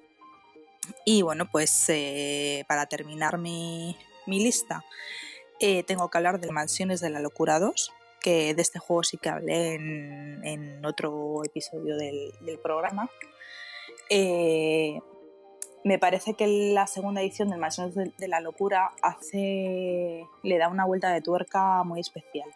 Y el, el no necesitar un máster, sino que es la propia aplicación la que la que mm, haga que, que la historia se desarrolle, me parece que, que hace que, que merezca la pena meter en este juego en el top 5. Y bueno, pues aparte que es un juegazo, que ya no estamos hablando de un juego de 20 minutos, sino que estamos hablando de un juego de, de pasarte un buen rato echando una partida, de tirarte un par de horas. Y es que desde que me compré el Mansiones de la Locura 2, al final he ido añadiendo todas las expansiones que, han ido saliendo. Y, bueno, pues para mí siempre es una gran opción echar una partida a, a Mansiones. Así que por, por eso, pues aquí está. Y bueno, voy a meter en créditos, que me ha costado mucho no, no meterle dentro de la lista, pero no puedo dejar de nombrarlo, y son toda la saga de los Exit eh, me parece que es una idea tan original que por lo menos se merece una mención especial y entonces lo, meto en los créditos. Porque el, el, rato que te hace pasar, que al final es lo que buscamos con los juegos de mesa y con los videojuegos, pasar un buen rato, pues el rato que te hace pasar es tan, tan genial que no, no, no, no puedo no hablar de ellos. Así que bueno, hasta aquí está mi, mi, lista de juegos. Me ha costado muchísimo hacerla, la verdad, porque he dejado fuera juegos como el Super Mario Odyssey, que me parece un juegazo, eh, y muchos otros. Y bueno, pues me, me, ha costado mucho, mucho, mucho elegir, pero tenía, tenía que hacer una lista corta y aquí están mis elegidos. Bueno, bueno, pues uh, yo tengo que confesar que eh, gracias a Marina, mi lista de juegos eh, he conseguido esquivar algunos de los nombres que ella ha dicho ahora, porque compartimos mucho en gustos de juegos de mesa, pero creo que eh, no conseguiré tachar ninguno de la lista con las menciones de Fer, porque me parece, me temo que Fer va a hablarnos sobre todo de juegos en realidad virtual, que cosa que yo no, no disfruto todavía, ¿no? Bueno, eh, os sorprenderá que eh, mitad y mitad. En realidad, mmm, como a todos me ha costado mucho eh, elegir un top 5 de todos los juegos que he jugado pues, en los últimos tiempos, ¿no? Eh, son todos juegos de ordenador, porque aunque me gustan los juegos de mesa, soy un jugador muy esporádico y, básicamente, principalmente cuando tengo oportunidad, le doy caña a, a los juegos de ordenador, ¿no? Entonces, bueno, yo mmm, tengo que decir que le di muy fuerte a juegos de ordenador, eh, siendo más joven, menos viejuno, luego lo fui aparcando y, y, durante muchísimo tiempo pues eh, jugué bastante poco. Eh, y un buen día conocí Momipel y lo seguía de cerca porque era como juntarse con un buen grupo de amigos y charlar de juegos de ordenador, juegos de mesa y además ¿no? escuchar voces amigas, ¿no? que en el día a día no siempre se, se agradece mucho. Y un buen día... pues eh, sí que me dio por, eh, bueno, pues eh, escuchaba algunas recomendaciones, ¿no? Del, del programa, ¿no? algún juego, iba probando alguno, algún otro, y fui encontrando alguno que sí que me enganchó, ¿no? Y un buen día, como decía, pues ya dije, venga, me voy a dejar aquí un pastón, voy a arañar en los rincones más oscuros de mi bolsillo y me voy a comprar un, un visor virtual porque tengo muchísimas ganas. Y fue cuando entré en el mundo de la red virtual. Y entonces ahí sí que me volví a, me volví a viciar eh, como, como no había hecho desde que tenía prácticamente 15 años. Y, y, de hecho tenía tantas ganas de contar mi experiencia que un buen día dije, joder, machi, ¿por qué no, con, ¿por qué no lo hablo con, con los amigos de Momipel y, y, tal? Así que contacté con Rafa y bueno, aquí me, me, tenéis, ¿no? De unos meses para acá contando algunos juegos. Y entonces, pues bueno, si, si, si os parece voy a hablar de, del, del, del top 5, pero de atrás para adelante, hacia adelante. Todos son juegos que de alguna forma eh, a mí me han, tocado, me han tocado en el alma, o sea, han sido experiencias que han hecho que mi vida sea un poquito diferente y, y por qué no decirlo, incluso un poquito mejor, ¿no? Porque cuando vives experiencias que, te tocan, ¿no? Que te tocan en el fondo, ¿no? Eh, pues dices, jolines, o sea, tu vida es diferente, ya no haces las cosas igual, las haces un poco diferente, ¿no? Y es lo que nos pasa a todos, creo, cuando encontramos uno de estos juegos que tanto nos, que tanto nos gustan, ¿no? Y que nos llegan hasta el corazón. Entonces, bueno, el, el número 5 eh, la verdad que mi lista la he cambiado varias veces y estos cambios lo he hecho en el último momento porque, bueno, tenía que hacerlo. El número 5, To The Moon, es un juego del que se habló en Momipel. Eh, eh, yo me lo he instalado, me lo he desinstalado varias veces porque me, me costaba muchísimo arrancarlo. eh, me gustaba mucho arrancarlo porque empezaba el juego pero lo abandonaba, porque emocionalmente me afectaba mucho. Eh, bueno, por circunstancias personales que tampoco tienen nada que ver con el juego, pero digamos que era un juego que es un juego muy emotivo y que, que, que afecta mucho a todo aquel que lo, que lo juega y sobre todo que lo termina. Bueno, pues To The Moon eh, me llegó hasta alma. segundo. Fue un juego Un segundo, increíble. dices que Sí. lo mencionamos en Homo Mipel. Bueno, en el que lo mencionamos. Le nombramos eh, of the Year eh, por aclamación. Yes, o sea, yes. que vamos. Eh, sea, por no aclamación, nada. O sea, El FT. Bueno. No, hay no. algún. Hay, hay- hay- hay- hay algún ver, disidente, pero vamos, en Yo lo general. sigo diciendo, pero no, eh, no. Está, donde está el FTL, que se quite el to the moon. Vamos por partes, vamos por partes que tengo para todos, Mm. amigos míos. Este To the Moon lo he tenido que meter al final, dejando fuera el Pillars of Eternity, pues porque, porque sí, To the Moon. Ah, o sea, pero ¿por qué gran qué? juego, No, no, ¿por pero bueno, todo tiene No, no, explicación. Porque la vida es elección, Mae, hay que elegir. Joder. Yo Esa que, es la estaba, cuestión. yo que estaba Así que- feliz de que alguien iba a meter al Pilares, con lo que se merece el Pilares. Sí, pero Pillars of Eternity le, dedico- le he dedicado bastantes más horas, pero To the Moon me llegó al corazón, que es lo que busco a, a un juego. Cuando en realidad cuando hago cualquier actividad lúdica es lo que busco, que me llegue al alma, me llegue al corazón, que me, que me aporte algo que afecte a mi vida. Y no Pilares que- llega también al corazón, a mí No. me llegó a mi corazoncito. Yo quería hacer mi. en- Bueno. eh, Quería llegar al final de lo que. eh, averiguar que había el- el- en, en nuestra dichosa mazmorra. Claro, pero bueno, la variedad está al gusto, quiero decir. Menos mal que todos juntos juntamos 50 juegos, porque si no solo con los míos, pues igual nos quedamos pues todos, pero bueno. Entonces, como iba diciendo, To The Moon, eh, a mí me llegó al alma, además lo vi, me pasé dos o tres días mm, enamorado. Incluso en el curro, yo picaba código y decía, ay, qué gusto, tío, qué enamorado me siento. En fin, bueno, pues eso. Eh, otro juego, eh, escuchando episodios de Momipel, antes de entrar en el mundo de la red virtual, el Faster Than Light. Eh, ahí apoyo eh, fuertemente el, el- el- vamos, el aporte que hizo en su momento. Porque además Faster Than Light, como comenté en alguna ocasión, yo lo, con- lo- lo- conocí teniendo que estudiar a la vez que trabajaba y entonces iba alternando partidas a Faster Than Light y, y partidas, bueno, partidas estudiando iba a decir, bueno, alternando horas de estudio con Faster Than Light. Así que repartía el sufrimiento a partes iguales y oye, la verdad que el Faster Than Light pues me aportó ahí su, su, su- su puntito ¿no? de contrapeso contra las horas de estudio y de esfuerzo ¿no? que tuve que hacer para, para estudiar, ¿no? Hace como... Me alegro que mi insistencia en el Faster Than Light haya servido para algo. Tampoco tuviste que insistir mucho, ¿eh? porque según lo probé, dije, madre mía, esto... Qué chulo. Además es que es de esos juegos que juegas, te revientan en 10 minutos, dices, esto es un horror, es súper difícil y tal, pero el día siguiente estás diciendo, bueno, voy a probar otra vez, Que- y voy a probar otra vez, y voy a probar otra vez.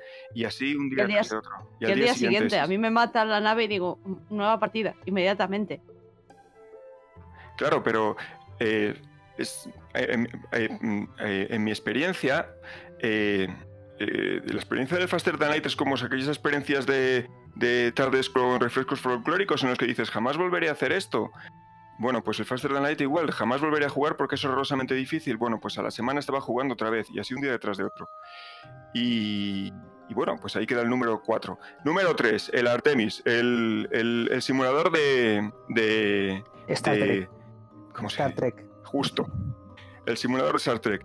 Este juego no le habré echado muchas horas, pero por la intensidad de las horas que le he echado, eh, compartiéndolo con, con chavales, con críos en, en las jornadas de jugando por ellos y con mi familia en el sótano de la casa de mis padres, tengo que decirlo porque me llegó al alma. a O sea, es de esas experiencias que me llevaré a la ¿Cuántas tumba. relaciones familiares has roto?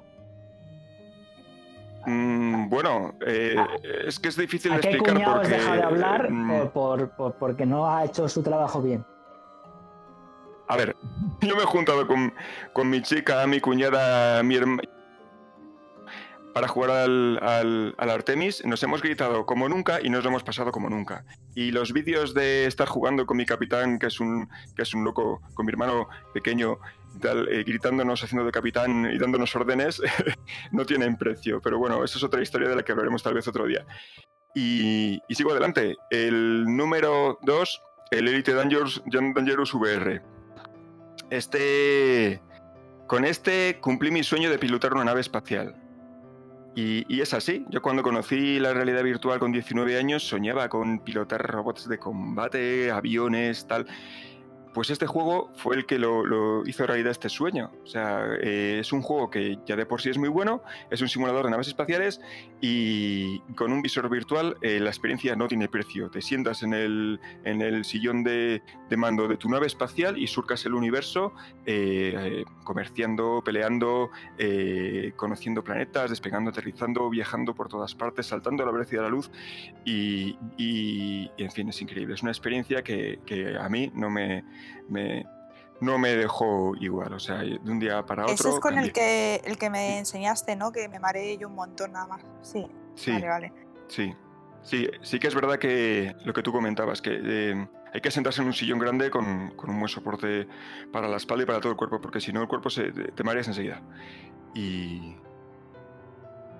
Vale, y, y por último, medalla de oro en primer lugar para el Fallout 4 VR.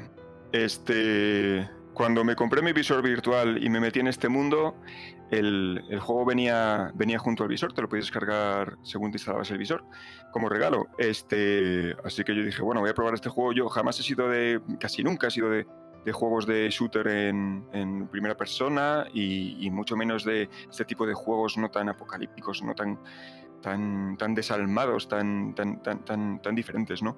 Y, pero nada, empecé a jugar y la experiencia me resultó tan tan tan intensa, tan diferente, no tan tan inmersiva, no tan tan fuerte que, no pude dejar de jugar nunca. De hecho, creo que casi casi casi tengo tantas horas al Fallout 4 VR como a todos los demás juegos juntos que, he jugado, ¿no? Teniendo en cuenta que yo no soy un, un jugón no tan, tan asiduo. Y, pero este juego eh, para mí ha sido, ha sido increíble, ¿no? Em, es un juego que el que incluso, bueno, ya ha terminado hace, hace ya meses, pero, pero el que de vez en cuando sigo entrando, pues para darme un paseo por el yermo, para revisar mis armas y la fortaleza que construí, para seguir mejorando los asentamientos y las comunicaciones, para seguir limpiando de alimañas los, los lugares más, más oscuros ¿no? y más perdidos de allí del yermo. Y es, una, es un juego que, bueno, eh, sobre todo la versión VR, a todos los que tengáis ocasión de, de probarlo os, recomiendo, ¿no? Y un juego en el que, a mí no me dejó indiferente, o sea, mm, hubo un antes y un después del día que, entré a jugar con la VR y, empecé a, a jugar a, este juego. Y, bueno, ya veis, eh, no todo es VR en el mundo, aunque últimamente bastante. Pero bueno, ahí estamos y, en fin, chicos, ya, ya, caeréis, no os preocupéis, ya os llegará el momento todos. Ahora ya van tres que han caído en el podcast. Está Víctor, está Marina y tú que empezaste con la epidemia. Yo tengo que... Yo lamento decirte que de momento parece que yo voy a resistirme. La estuve probando en casa de un amigo. ¿Cuál la has probado, Mae? El, el, el Vibe. Ah. Ajá. ¿Qué juegos has probado, Marina? Marina ha probado muchos. perdón, este. Mae, mae. Sí, no es por los que he probado, es decir, a ver, estuve, estuvimos haciendo, estuvimos haciendo el moñas con el Keep Talking and Nobody Explodes. Y luego me pusieron un simulador de montaña rusa. Claro, es que no has jugado a realidad virtual. ¿Qué más? No has jugado. tampoco, eh, a ver, no era para. Cuando quedamos con la gente, quedamos para hacer cosas en las que no sea uno jugando y el resto mirando. Pero sí es súper divertido mirar. Eh, no, lo has probado suficiente. De hecho, has jugado eh, los juegos que comen. La montaña rusa, eh, sí, es muy divertido, pero María, ¿qué te pasa si no puedes jugar más de 5 minutos? Además, solo es una experiencia, no es un juego. Y este. El Quito que no Body Explodes, mm, bueno, es una forma es otro de jugar, juego, pero es otro no... juego, por cierto, que se nos ha olvidado mencionar y que, es lo mismo que decíamos del Artemis y del Hanabi. Es un juego para entrenarse y para romper relaciones. Sí, pero mira, eh, yo los diferencio por, un, por una cuestión que mencioné al principio. Eh, hay juegos, macho, que te cambian y juegos que no. O sea, eh, yo los cinco juegos que, os he comentado, hay un día antes y un día después. ¿Sabes? la vida tiene su camino y su curso, pero en mi caso por lo menos, y seguro que en el vuestro también, todos los juegos que habéis mencionado os han cambiado la vida. Pero por ejemplo, el Toki no va después. Pues oye, Bueno, ves, ahí, estoy de acuerdo. Ah. El FTL, el FTL para Mae, el WoW para Víctor. Sí, sí, pero eh, que son juegos que se han cambiado. El TikTok a mí me ha hecho muchas buenas tardes con amigos y eso también para mí es impagable. está ahí, ahí. Y, y las- Ah. y lo que decías tú de, en tu caso, quedar con tu, con tu familia y tal, y jugar a, a un juego para coordinarse y para gritarse unos a otros y tal, pues a mí me lo ha dado el Keep Talking and Nobody's Club. Aparte, al igual que Hanabi, es un ajá. juego en el que te puedes entrenar y, y que realmente te sientes recompensado porque luego ves que todo funcionaba mucho mejor. Pero una pregunta. ¿Está en tu top No, 5? Por eso. ¿O por qué? Porque hay juegos, juegos que te han cambiado más, que te han aportado mucho Hombre, más. claro, pero, pero porque es lo que hemos dicho al principio del podcast. Estamos hablando de la creme, de la creme, de la creme, de la creme. La verdad es que lo que no está, lo que no está ahí no quiere decir que sea menos creme, ¿sabes? Es un poquito menos. Que el, que el Pilares, es que para mí se me- el Pilares ha sido muy duro dejarlo. O el. O, el, o, o los, en serio, los de Super Giant, el Transistor, porque yo. Es durito, pero es que no se puede, son solo 5. No 50. De todas formas, eh, aunque Mae se haga la dura con la VR, ya, ya os digo que el último seré yo. Eso Sí, seguro. Marina, Marina. decir. Como, ¿Qué, qué? Marina, como tú y yo esto ya lo tenemos controlado, ya hemos, ya hemos tenido una experiencia así de juego en equipo, bla, bla, bla, ya engancharemos a Mae y le hacemos el tour virtual que le Venga. hicimos en tu casa. Me que parece verás guay. además, el- con dif- diferentes gafas. Eso tiene que ser la leche. Eso, y si algún día Javi se porta, se porta mal, pues ya está, le regalamos unas también. claro. Hasta que no mejoren mucho las drogas antimareo, a ver. A mí me, a mí me ha flipado el mundo de la realidad virtual. ¿eh? O sea, pf, es que llego de trabajar estresada y ahora me pongo las gafas y me pongo a, a- a dar hostias como si fuera un boxeador. ¿Cuál? Marina, ¿sabes cuál es el siguiente paso? Llegas de trabajar y no lo haces porque sabes lo que va después. O sea, el nivel de estrés y de adicción es- dices, no, voy a leer como hacían mis abuelos y mis, los padres de mis abuelos y los padres de los padres. Voy a leer, voy a mm, ver la tele, que es lo que hacían también mis Que abuelos. no, porque que yo ya no, no que el otro día Pues llegué súper estresada y de repente era Rocky. Así, tal cual, Rocky. Joder, tío, eso tengo que ver. Ahí hay que verlo. Y me, me puse a darle de hostias. Y, O y como es que se me quedé diga. más a gusto. A darle galletas. A ver, Y repítelo. me puse a darle galletas. Oye, viendo, viendo cómo, se, cómo entra Marina, cómo se pone en el papel, tiene que ser muy hardcore, ¿eh? Porque, De madre hecho, mía. ahí me hago la pared virtual más pequeña por miedo a romper la tele. Te lo no es- Lo peor es que no es broma, es que es verdad. Hombre, yo he visto un mando de la Wii hecho pedazos. Mía. Ya, por pero alguien que no se leyó, alguien que no se leyó la, la imagen esta inicial Oye, que te dice es- pon las tiras. Pues igual, pues la- los mandos de, de la realidad virtual también hay que, también hay que ponerlo bien, bien fuerte. Te- te- ¿Marina te ha hecho un tour virtual o, o solo Eh, alguna pequeña no, demo? No, no. Yo he estado. no, vamos a ver, sí, sí, me ha hecho un tour virtual. Yo he estado, vosotros no, pero yo he estado en una nave espacial y he entrado en el planeta. eh, vamos, he estado en una nave espacial. Me ha atrapado un carguero y un destructor estelar y he acabado en Mustafar con Darth Vader delante, que eso no lo habéis hecho ninguno de vosotros. Yo sí, y me he acojonado vivo. ¿Mm? Vader inmortal. Sí, sí. ha- Pero, pero hablando de, un de todo un poco, ¿eso está en tu top 5? Porque me muero de Bueno, escucharlo. pues A ver, vamos a ver. Yo os voy a contar mi top 5. Me alegro mucho de haber estado el último en este en turno de palabra, porque así ahora voy más relajado, ¿vale? Voy muy relajado porque estoy viendo que hemos conseguido evitar putruños como y mierdas como Jungle Speed, Space Alert y Papers, Please. No se han mencionado en este programa, así que será el momento de erradicarlos de los episodios anteriores. No han pasado el corte, así que no hace falta hablar de ellos nunca más. No son juegos de verdad, son porquerías. Space Alert es una maravilla. Ya. Y Papers, Please, otra. A callarse. No las han mencionado en tu top 5, Mae, Oye, pero- así que no cuentan. No están en la creme, de la creme, de la creme, de la creme, de la creme, de la creme. Así Que eso no quiere decir que no sean malos juegos. Sí, así sí. que a callar. Si son juegos que solo le gustan a Mae. Ahí está, Javi. Tú Mm. estás Eh, en no, no, no, onda, no, Oye, bien. que el Space, Alert, el Space Alert también gusta a Víctor. Pero son dos de, Sí. dos de, le- dos de siete los que estamos. O sea, no, Claro. no merecen la pena juegos. Pero ¿no? Víctor, que le gusta que Papers, demás- Please, aléjate de ella. A mí también. Pero, pero que Ah, ¿Será que a Mae le gusta currar? Yo qué sé, de esos bichos Vale, raros. sí, igual. Mae, si te gusta currar, en la VR hay uno que se llama Job Simulator. Yo te lo dejo caer así, igual. No, no, no. Mae, si te gusta currar, por favor juega al Elite Dangerous ya, ¿eh? Con, con un Excel. Puedes tener un Excel virtual en la cara mientras juegas al Elite Dangerous. Sí, sí, sí. Bueno.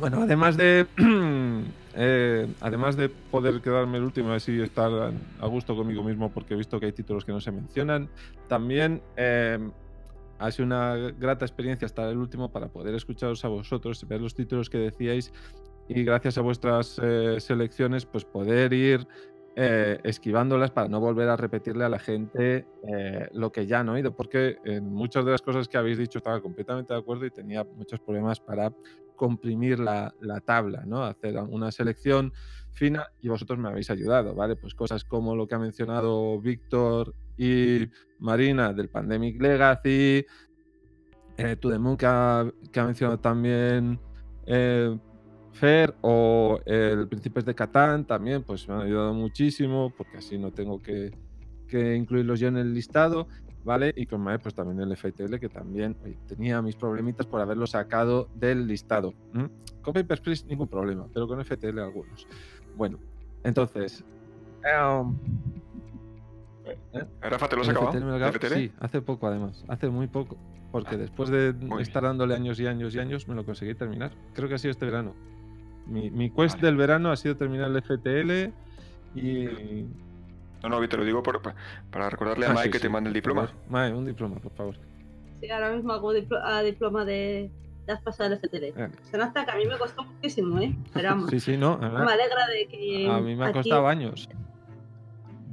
Como vos, las cosas buenas mm, tienen su, eh, tienen su esfuerzo y su recompensa.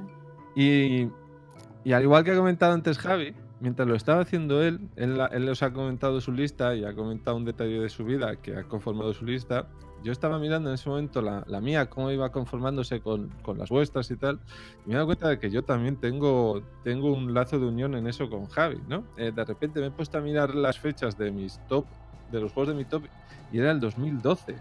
Tu top, o sea, ¿cuán- ¿en qué fecha nació tu, tu hija Javi? ¿En qué No, año? es que, eh, Rafa, te, te explico. Nos están escuchando estos pringados, pero es que no te ni puñetera idea. Esta gente cree que el World of Warcraft es un sumidero de tiempo. ¿eh? Ay, ay, el ay, World of. Warcraft, ¿sabes? En plan de.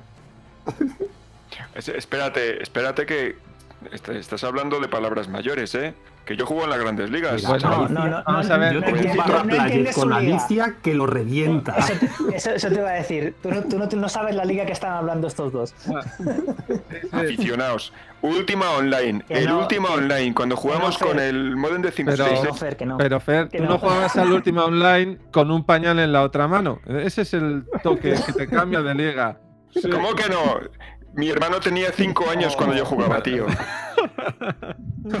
o sea que. Con eso te digo todo. Bueno, no, Bueno, vale, el pero- Online merecía estar, aunque fuera mencionado en este episodio, seguro. Yo también jugué, quizás mm, me quedé, me caí muy pronto, pero sí que estuve al principio. Bueno, pues igual que le ocurrió a Javi, eh, a mí también. Yo me he dado cuenta de que gran parte de la lista que os voy a mencionar es del 2013 o anterior, que es para cuando ya mi segundo hijo ya estaba aquí y, ya pues em, con uno yo creo que aguantaba el ritmo, con dos ya se me hacía más difícil meterme de lleno y explotar un juego completamente a pesar de que eh, siento dentro de mi interior que, quisiera vivir con ese juego mucho más tiempo. Entonces, gran parte de los nombres que os voy a decir ahora, pues esos son juegos que yo disfruté infinito mientras estaba haciendo este programa, que los sigo disfrutando hoy en día y que, eh, como dijo también Mae al principio de su intervención, no puedo dejar de jugar. Si tú me dices vamos a jugar a Puerto Rico, por ejemplo, te diré siempre sí. Bueno, ya lo he dicho, ¿vale? Eh, así que nada, ya, ya me he quitado eso de encima. Puerto- ¿Es el quinto de tu top 5? ¿Quinto de tu top 5? No puedo, Número no puedo 5 de Rafa. puedo. O sea, no le puedo poner número porque sería ya demasiado dificultoso, me haría el araquiri antes del dolor que sentiría.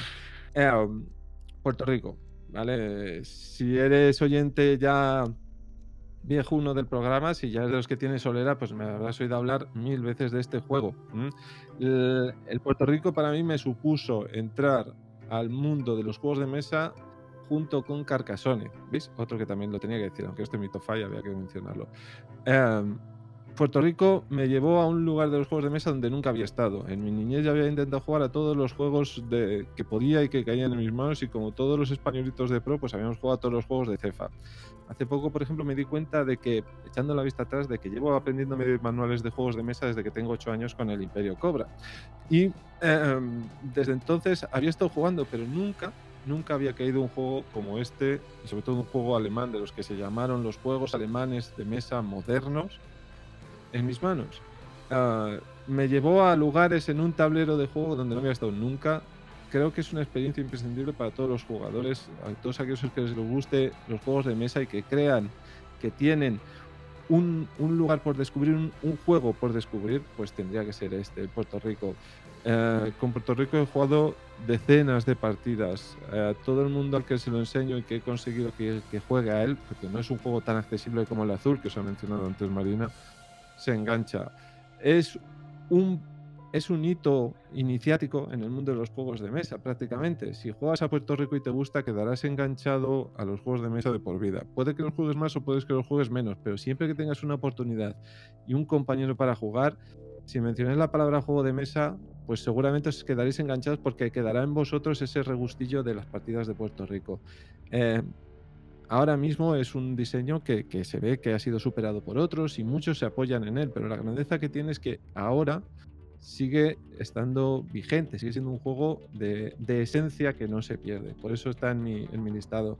Cada vez que consigo jugar a Puerto Rico, tiro 10 años para atrás y no, no, no estoy exagerando lo más mínimo. Este verano eh, Marina lo probó conmigo y, le encantó. Se quedó pendiente. A mí me, me, gustó muchísimo. Muchísimo, muchísimo.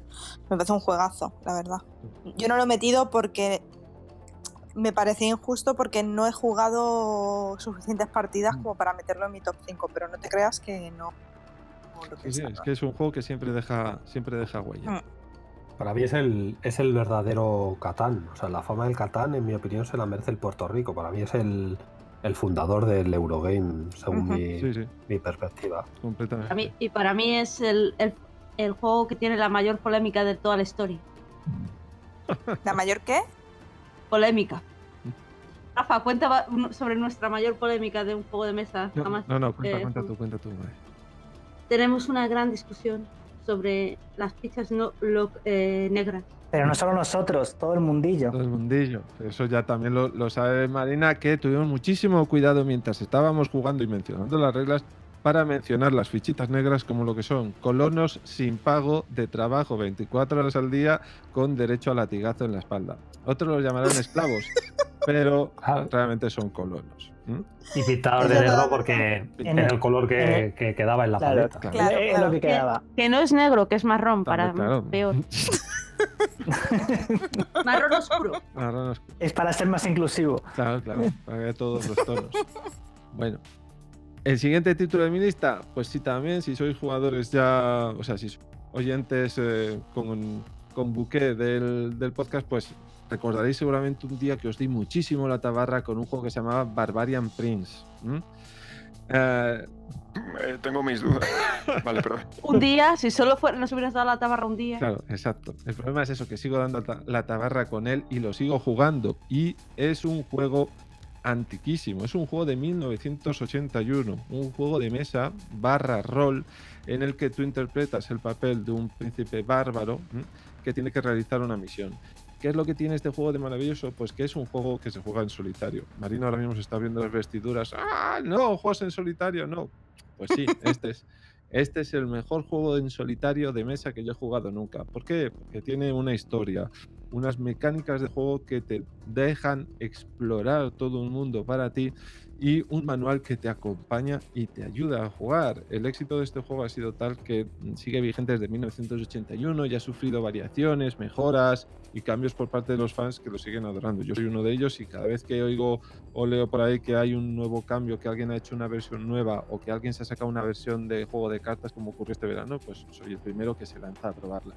Para mí este es un juego mágico. Si todavía no lo conocéis, a pesar de que sois oyentes del programa, porque me habéis esquivado selectivamente, pues eh, no puedo sino recomendarlo a todos. Para mí este juego me sirve como eh, metadona cuando no tengo juego, ¿vale? De esas ocasiones en las que no puedes quedar con nadie, se hace tarde, pero tu cuerpo te pide, tienes que jugar a algo, chaval, porque tienes, lo necesitas, tu cerebro necesita tener un ratito de diversión. Me saco mi Barbarian Prince con mi fichita de Barbarian Prince que me la, me la hizo Pablo hace mucho tiempo, me la pintó mm, de manera fabulosa, yo no soy capaz de pintar así jamás y mm, puedo jugar, pasar un rato y morir siempre. Pero no me importa, es un juego de dificultad. Este es el Barbarian Prince, es el FTL de los juegos de mesa, ¿eh, Fer? Para que lo sepas. ¿vale? Ahí está, ahí está, Mae. ahí está, Rafa, sí, eh, señor. Para mí sigue siendo un juego muy especial. Me da un montón de libertad a pesar de que estoy yo solo y me da un montón de aventuras cuando las necesito. Por eso Barbarian Prince, que ahora lo tenéis gratuito si lo queréis descargar de la página de GBG, es un juego que tiene que estar conmigo porque me lleva acompañando desde que empecé en esto de como Miguel. Bueno, y como ya hoy siempre al principio de los episodios, pues en Homo Mipel tenemos juegos de mesa y videojuegos también. Así que eh, voy a presentaros los juegos que, los videojuegos que he elegido. Todos los juegos que han dicho mis compañeros los suscribo completamente. es el Paper Please, pero em, yo tengo dos em, muy especiales para mí que sigo sigo visitando cuando puedo. Uno es el XCOM Enemy Unknown, que también os di la un episodio completo del 2012, mm, con el que jugué en mi vetusta Xbox 360 hasta reventarla y con el que eh, siempre puedo entrar, volver a jugar y encontrarme con los con mecánicas de juego que yo adoro y eh, comparto también con Javi, por ejemplo, que algunas le hemos hablado en el Fire Emblem un juego táctico, de turnos, con un modo historia en el que importan tus decisiones, en el que si pasas una mala racha acabarás en el hoyo, tus personajes no volverán y que le da una profundidad que otros muchos juegos no tienen, ¿no? Pues, por ejemplo, eso también es una de las cosas que, que podías tener y sufrir en la trilogía de Mass Effect y que yo sufrí, pero mis compañeros no, ¿no? Cuando me ha elegido, por ejemplo, el Mass Effect, yo recordé perfectamente que el Mass Effect 3 que jugué yo era completamente distinto al que jugó Víctor y al que jugó Mae. Completamente. Pero Rafa, tú, tú, tú jugaste al Mass Effect en modo FTL, ¿no? Yo sí. Yo jugué al Mass Effect en modo pase lo que pase, tiro para adelante. En Mass Effect 3, Víctor y Mae mm, tuvieron un juego que no era el mío porque mi Mass Effect 2 fue completamente distinto al suyo. Terminó de manera distinta, todo fue distinto. Y luego Bueno, te sobrevivieron dos personajes, me parece. Exacto. Por eso cuando vosotros tenéis problemas problemas eh, para tomar decisiones en el 3, mm, a mí me lo contabais y decían, a mí todo eso me la sopla porque yo lo estoy viviendo desde otra perspectiva completamente distinta. Porque a ti no te quedan personajes en los que elegir. yo no tengo Entonces, em, bueno, eso que ocurre en Mass Effect fue maravilloso allí. Aquí también en XCOM, a una escala eh, menor, también ocurre y es uno de los mm, elementos que me hacen adorar este juego. Si tú eres un personaje, si tú eres un jugador que va a lo loco, morirás. Morirás muy rápido, pero además irás viendo cómo se va degradando el juego conforme tus acciones alocadas te lo van provocando. Entonces, mmm, XCOM te puede ofrecer un, millón de horas. Lo mejor es que, como los escenarios se generan proceduralmente en cada ocasión, serán distintos, las millones de horas que juegues XCOM siempre serán distintas. Y además los enemigos actuarán eh, según unos parámetros de forma distintas, así que el juego al que jugarás nunca será lo mismo. Y por eso yo siempre vuelvo a XCOM. Si, ¿cómo es esto? En caso de emergencia, ¿no? Pues pulse XCOM, pues así. XCOM para mí me ha acompañado desde el 2012, y, lo sigue haciendo. O sea, las pocas veces que me pasa como a Javi, las pocas veces que puedo encender la consola, el XCOM es lo primero que lanza, juego un ratito y me vuelvo otra vez a, mi gruta. Bueno, otro juego del que también os he hablado y di mucha tabarra con él fue el Far Cry, Far Cry 3. Ya sé que actualmente ya está hasta la quinta secuela, pero yo el, que me marcó de verdad y el, que he probado hasta morir fue el 3. O sea, de verdad me pareció un juego que no me esperaba. Me ocurrieron situaciones y sensaciones muy similares a las que viví con mi antigua PlayStation 2 cuando jugué a GTA 3. No me esperaba esa clase de juego. Realmente no, no puedo ni recordar ya cómo llegó a mis manos Far Cry 3, pero recuerdo que me enamoré instantáneamente de él por la libertad que me ofrecía, la forma de juego, la forma en la que uno podía explorar todo lo que tenía a su alrededor con completa libertad, que es una sensación que he vuelto a vivir en Legend of Zelda, Breath of the Wild, que os ha comentado Marina, por el cual esos dos juegos me enamoraron. La posibilidad de hacer lo que quieras en cualquier momento y sufrir las consecuencias en ese mundo me parecen las mayores virtudes que puede tener un juego de mundo abierto. Con Far Cry 3 encontré una historia que me gustó mucho, unos personajes que me sobrepasaron en algunas ocasiones y que me sorprendieron. Y sobre todo encontré una libertad de acción que no había vivido desde hacía mucho tiempo. Por eso se quedó en mi retina para siempre. Mm, está en mi ludoteca personal, tiene un huequito en mi corazón. Mm, me da mucha pena no haber podido jugar al 5. El 4 lo toqué un poquito de pasado un día en casa de un amigo y me transmitió sensaciones muy similares, pero también sensaciones, como decía Víctor antes, de que eh, algo ya lo has vivido.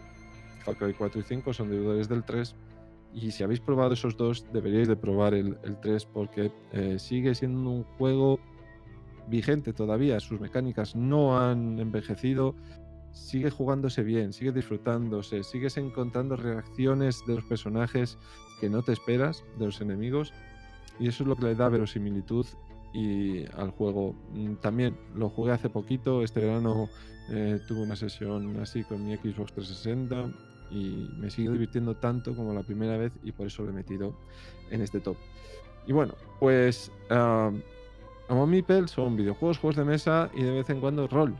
También lo decimos en la presentación, así que no podía dejar de elegir mis últimas elecciones, dedicarlas al rol, que es un género que ya sabéis que me apasiona. Star Wars, el juego de mesa, bueno, el juego de rol de, eh, que comenzó con eh, Al filo del imperio en español, después siguió con la era de la rebelión y, que acabó con el último tomo de los tres, que es eh, La fuerza del destino. Es un juego que me devolvió otra vez a los juegos de rol. Llevaba mucho tiempo sin jugar a ellos por distintas causas de la vida, motivos. Y en las peores circunstancias imaginables para mí, que era con dos niños, los dos niños pequeños, muy pequeños, mucho más pequeños que ahora, de repente llegó a mí la caja de inicio de Star Wars al filo del imperio. Y no sé por qué se me pasó por la cabeza que podía volver a jugar al rol y hacer otra vez de máster, que es una actividad que me encanta. Mm, contra todo pronóstico, contra toda probabilidad, jamás lo hubiera pensado. Desde que cayó el juego en mis manos, seguimos jugando al rol, eh, sigo jugando al rol pues con Marina, que está en mi grupo de rol, con Pablo también, que vais a hablar después, eh, con otras personas, y cada vez que, que vuelvo a ponerme en la mesa con ellos, vuelvo a encontrarme en un lugar maravilloso. O sea, mm, Marina en las partidas que he compartido con ella, por ejemplo, eso ha hecho cosas maravillosas que me han llevado eh, pues al, peor de los sitios, en el peor de los infiernos, en una nave atrapada en mitad de un mundo. Espera, espera. Déjame adivinar. Hace la croqueta como Marina mata muy bien, la verdad. ¿eh? En todos los... Saca su espada más tres y hace la croqueta. Marina mata muy bien, tanto en la realidad virtual como en un planeta perdido en el borde de la galaxia. Sabe matar. Mata en todos los ámbitos y a todas horas.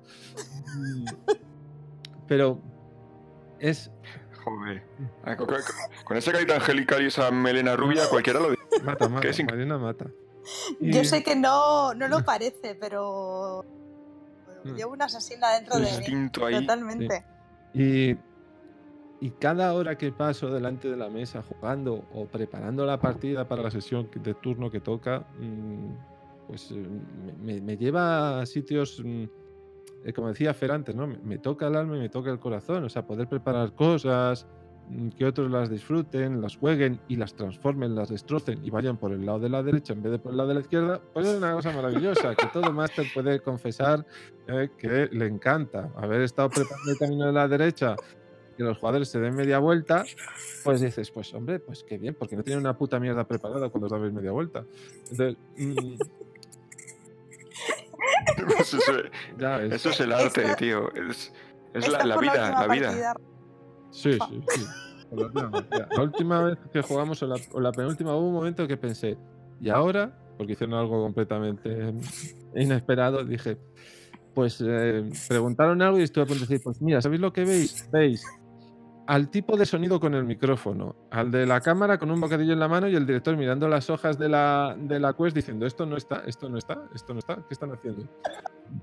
Pero eso es lo más grande que tiene el rol en muchas ocasiones, es que los demás están disfrutando, los demás están dentro de ese mundo y a veces se consigue la magia de que todo el mundo considere que lleve unas gafas de realidad virtual puestas y que mire donde mire, hay un mundo a su alrededor esperando.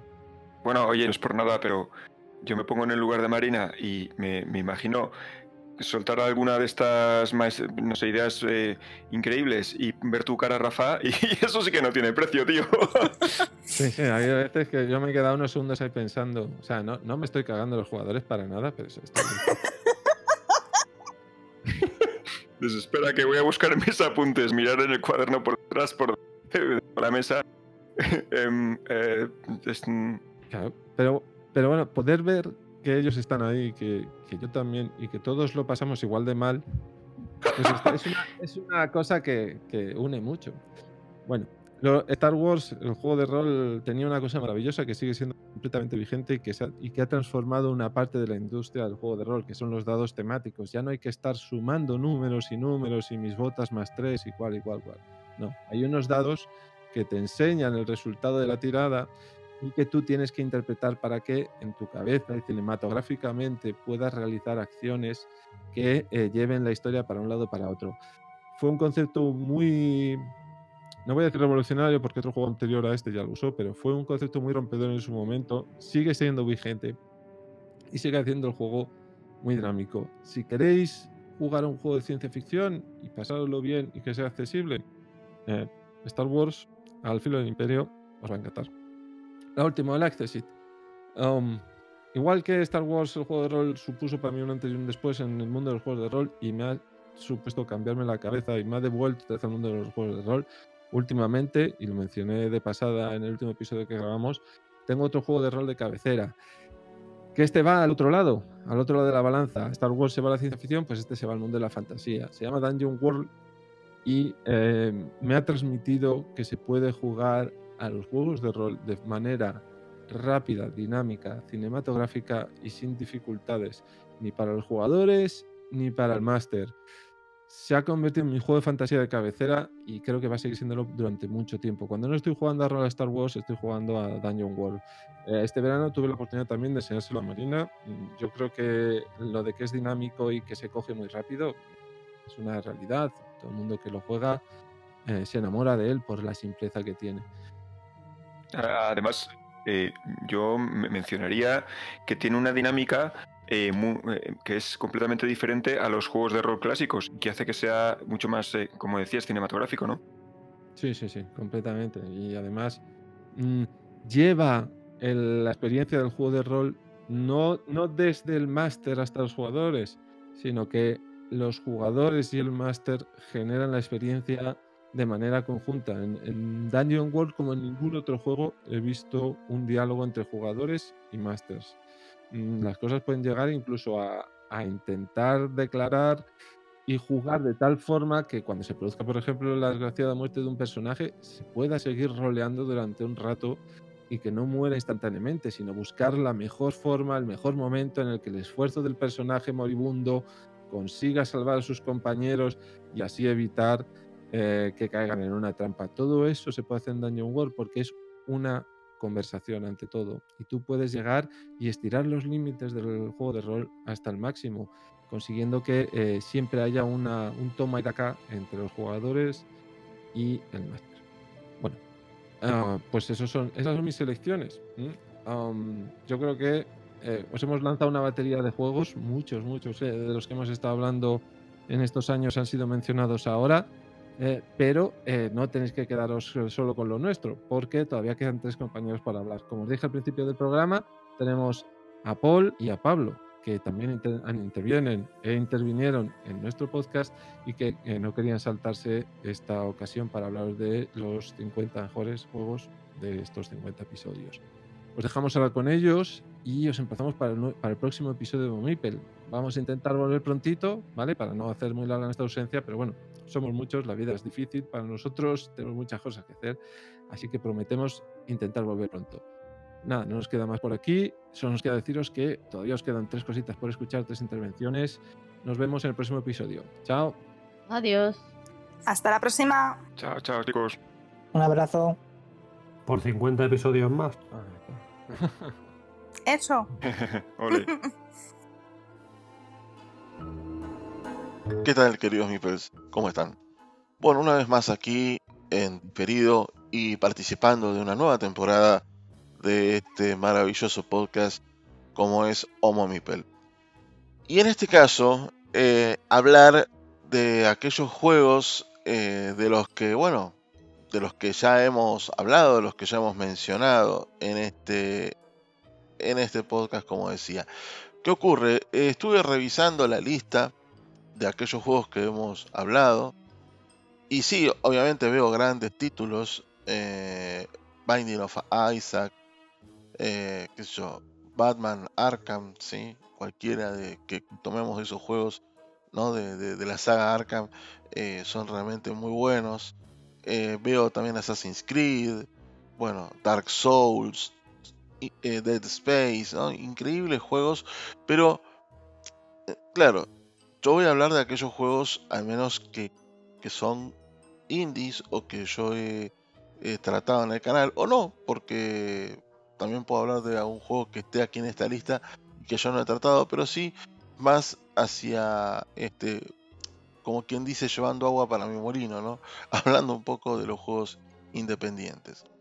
Y algo que decir en líneas generales de los juegos independientes es que en el último tiempo yo siento que, es un, género que se ha arriesgado a hacer eh, cosas que el AAA no puede, ¿sí?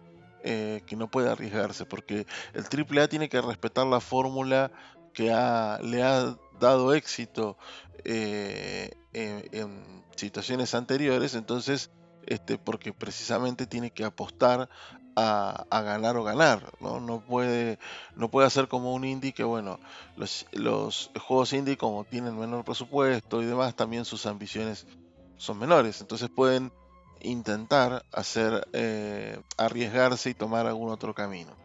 La realidad es que hay para mí tres juegos que son bastante fundamentales en, lo que respecta a, esta lista que veo.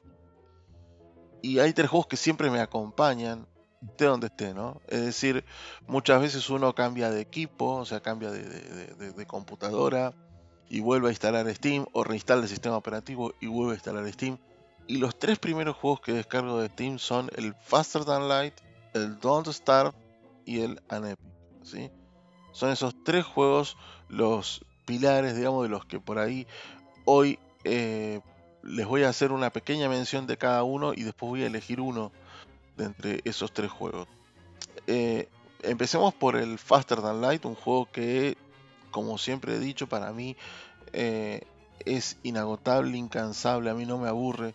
Es un juego que nos mete de una manera muy interesante en el papel de manejar una tripulación, de administrar la nave, y uno realmente se siente muy compenetrado en esa tarea, planificar las estrategias, eh, decidir cómo va a ir avanzando por ese camino telar hacia el gran sector final donde tiene que enfrentarse a la, a la flagship. Y creo que ha hecho algo muy interesante, que es ponernos en una visión donde nunca antes habíamos estado. Porque cuando hablamos de juegos de naves, eh, uno piensa en Galaga, en Space Invaders, en Star Force, ¿no? En juegos donde uno, eh, primero que tiene un componente arcade, pero por otro lado, juegos donde la visión siempre fue de manera externa de la nave. Así hablemos de juegos eh, por ahí más ligados a la simulación, como puede ser Frontier o puede ser como puede ser también la saga de Rogue Squadron, ¿sí? que se podían ver desde adentro de la nave. Pero bueno, esos juegos este, nos planteaban esta importancia más desde lo que era el manejo de la nave, la habilidad de manejar la nave, de, de disparar las armas y demás. Pero eh, Faster Than Light pone el foco en la tripulación, pone el foco en que el trabajo en equipo de esas personas que están ahí hacen eh, la diferencia. Porque la gran diferencia que se hace en este juego es con la tripulación. Teniéndolos entrenados con los skills correctos, es eh, además de obviamente una buena combinación de armas, y de, y de algunas otras este, estrategias y mecánicas que tiene el juego, pero la realidad es que la tripulación es sumamente importante y poner el foco en la tripulación es algo que ha hecho Faster Than Light y que no hicieron otros. Y eso es lo que hace a este juego tan distinto y es lo que hace este juego tan atractivo. Me parece que, eh, sobre todo hablando en este podcast, donde hay mucha gente ligada a los juegos de mesa, Faster Than Light propone un videojuego donde tiene componentes de juego de mesa y que me parece que es muy interesante descubrirlos y aquellas personas que por ahí eh, no se animan tanto a los videojuegos, me parece una buena forma de, de empezar a adentrarse en este mundo. Vamos al segundo juego que quería mencionar, que es el Anepic. Un juego de rol está inspirado en The Maze of Kaelius, ¿sí? Eh, de la plataforma MSX. Un juego de em, Francisco Tellez, que es un español, que lo desarrolló prácticamente él solo al juego. Eh, y tenemos delante un título que apuesta al, humor, ¿no? Eh, pero que en todo momento hace referencias a videojuegos, a series, a cosas de este, ¿no? de este mundo friki, por así decirlo, y que eh, logra algo muy interesante, que es que a pesar de sus gráficos, a pesar de ser un juego visto en dos dimensiones y de forma lateral, no abandona en ningún momento eh, esa estética y ese em, esa dosis de rol que tiene, tan importante. Porque si bien el juego no deja de ser un Metroidvania, eh, los elementos RPG pesan muchísimo en el título y están muy preponderados.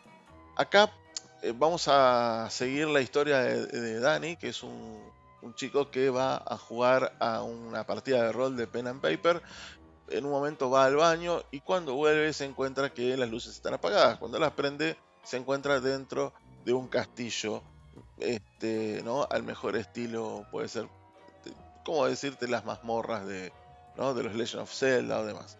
Entonces él lo que va a ir haciendo es tratar de averiguar por qué llegó ahí y de alguna forma tratar de salir de ahí.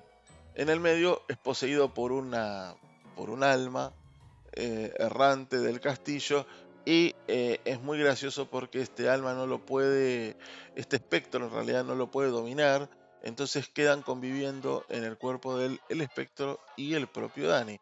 Y entonces se dan conversaciones que son muy graciosas, que, eh, diálogos muy divertidos y que, bueno, precisamente hacen de, este juego una, para mí, una obra maestra, porque tanto la parte eh, del, del guion como la parte jugable es muy eh, recomendable. Entonces, vayamos más a la parte jugable ahora sí. Eh, yo decía que tiene mucho peso la dosis de RPG. ¿Por qué? Porque en este juego, si bien, eh, digamos, todo ocurre en muchos otros RPG, acá está muy bien representado, está muy bien llevado a cabo, que podemos formarnos a un wizard, a un rogue, a un eh, no sé, a, un personaje que haga, no sé, que haga daño a distancia, como puede ser un elfo con un arco y, con arco y flecha. Podemos hacernos un, mago, ¿sí? Eh, entonces, tenemos esa posibilidad.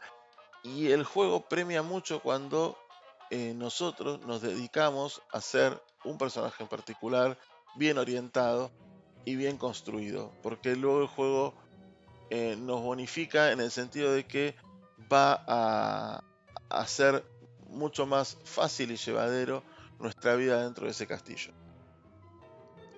Lo que ocurre es que, claro, al ser un juego en el modo single player del juego, eh, quizás es más necesario hacerse un personaje mixto, una especie de paladín, por así decirlo, ¿no? Que tenga magia, pero que también tenga ataque. Eh, pero ya cuando vamos a la parte multiplayer, que es un apartado que, es, eh, que no está del todo explotado, porque, digo, no está del todo explotado porque no es muy conocido el apartado multiplayer de este juego, pero que es muy divertido y que además tiene un sistema de diseño de mazmorras y de historias muy, muy interesante, porque podemos, a través de eh, Workshop, podemos crear nuestras propias aventuras y la realidad es que eh, el juego gana muchísimo en el multiplayer porque podemos sí dedicarnos específicamente a crear el personaje eh, con una orientación en particular y entonces sí complementarlos con el resto de personas que están en la partida. Así que es un, juego, como decía, que aplica cosas que yo la verdad nunca las había visto en otro juego. Eh, quizás por mi ignorancia, pero que yo no las había visto. Por ejemplo, en Anepic podemos agarrar una espada ¿sí? y usarla, aunque la espada sea de mayor nivel que nuestro personaje. Pero ¿qué va a pasar? No la va a usar del todo bien. Va a pegar más despacio, la vamos a mover con lentitud, no vamos a ser tan ágiles con ese arma, pero igual la podemos usar. Y eso es algo que no es común en los juegos de rol y que me parece está muy bien hecho en título. También tenemos eh, la, la, cuestión de este, cómo maneja el tema de cómo vamos avanzando el progreso en el juego, porque tenemos que ir iluminando diferentes secciones del castillo y la realidad es que vamos a ir prendiendo lámparas de aceite que hay colocadas por ahí. Cuando prendemos todas las lámparas de aceite de una habitación, la habitación queda iluminada por completo y nos la marca en el mapa de esa forma. Lo cual es muy interesante, ¿por qué? Porque entonces a simple vista mirando el mapa uno puede saber qué secciones le falta descubrir, a qué secciones tiene que volver a ir porque le faltó iluminar alguna u otra ah, lámpara para que la habitación quede iluminada por completo. Con lo cual es muy difícil perderse en este juego. Y eso en un Metroidvania es mucho para decir, porque ocurre en los Metroidvania que uno termina perdiéndose. Pero en este mm, uno no se pierde. Así que me parece algo eh, súper interesante cómo lo plantearon, cómo lo, llevaron a cabo en este título. Em, así que bueno, yo recomiendo muchísimo eh, Anepic porque como dije al principio, a pesar de cómo uno lo ve, cómo uno puede este, percibir los gráficos del juego y demás, me parece que tiene muchos componentes de RPG y muy bien implementados como para eh, darle un, un, intento a este juego y sobre todo el multiplayer es fenomenal. Así que bueno, eso es lo que quería mencionar acerca de Anepic. Y por último quería hablarles de Dónde Estar. Dónde Estar, un juego de supervivencia, un juego que eh, pone la pone este, este género en lo más alto, ¿sí? Porque de alguna forma, más allá de todo lo que uno puede conocer de un juego de supervivencia, es súper inclemente, no perdona ni un error que tengamos y es un juego que eh, tiene una, un arte increíble que, digamos, como ya hemos dicho en su momento, está casi sacado de, una película de Tim Burton, pero eh, está todo tan cuidado, eh, está todo dentro de un entorno eh, tan simétrico que hace que todo lo que uno ve dentro de donde estar sea ese mundo propio ¿sí? de fantasía que nos propone, pero que dentro de esa fantasía tenga algún sentido y nos meta en ese universo y en ese mundo de lleno, completamente. ¿sí? Podemos hablar de que tiene muchas, muchas expansiones, pero las que más conozco son eh, Shipwreck, que andamos ahí, este, digamos, en diferentes islas con el personaje. Y también The Reign of Giants, ¿sí? que es donde nos enfrentaremos a Gigant. ¿sí? Además, la vertiente de jugarlo en multijugador, en la versión de Don't Start Together, es un juego que eh, yo he hecho directamente una serie en cooperativo en el canal junto con, con el Cano, que, siempre participa en series cooperativas de mi canal, pero también he hecho, eh, he, jugado de a cuatro personas que no, en ese momento no tenía el canal ni nada, pero hemos jugado de a cuatro personas y es súper divertido, un juego que eh, tiene diferentes personajes, cada personaje tiene sus pros y sus contras, pero que esos pros y esos contras están tan bien eh, diseñados que hacen que en la sinergia entre los diferentes personajes que elijamos va a hacer que eso funcione de tal manera que haga que la partida sea mucho más llevadera. ¿sí? Em, es un, título que, como dije, tiene, eh, está muy bien diseñado como videojuego completo, concreto, y es algo que eh, yo creo que todos aquellos amantes de la supervivencia, y quizás no tanto, deberían probar, porque nos plantea un desafío eh, muy riguroso, pero que a su vez eh, nos bonifica muchísimo cuando nos damos cuenta de que estamos logrando dominar ese salvaje mundo que Don't Starve nos propone. Así que bueno, señores, yo entre estos tres juegos lo que voy a elegir es el Don't Starve, ¿sí? Pero realmente creo que si alguno de los que está escuchando esto no probó alguno de los otros dos títulos, me parece que eh, sería interesante que lo haga porque son súper, súper recomendables. Y bueno, señores, hasta acá esta revisión de estos tres juegos que quería hacer rápidamente.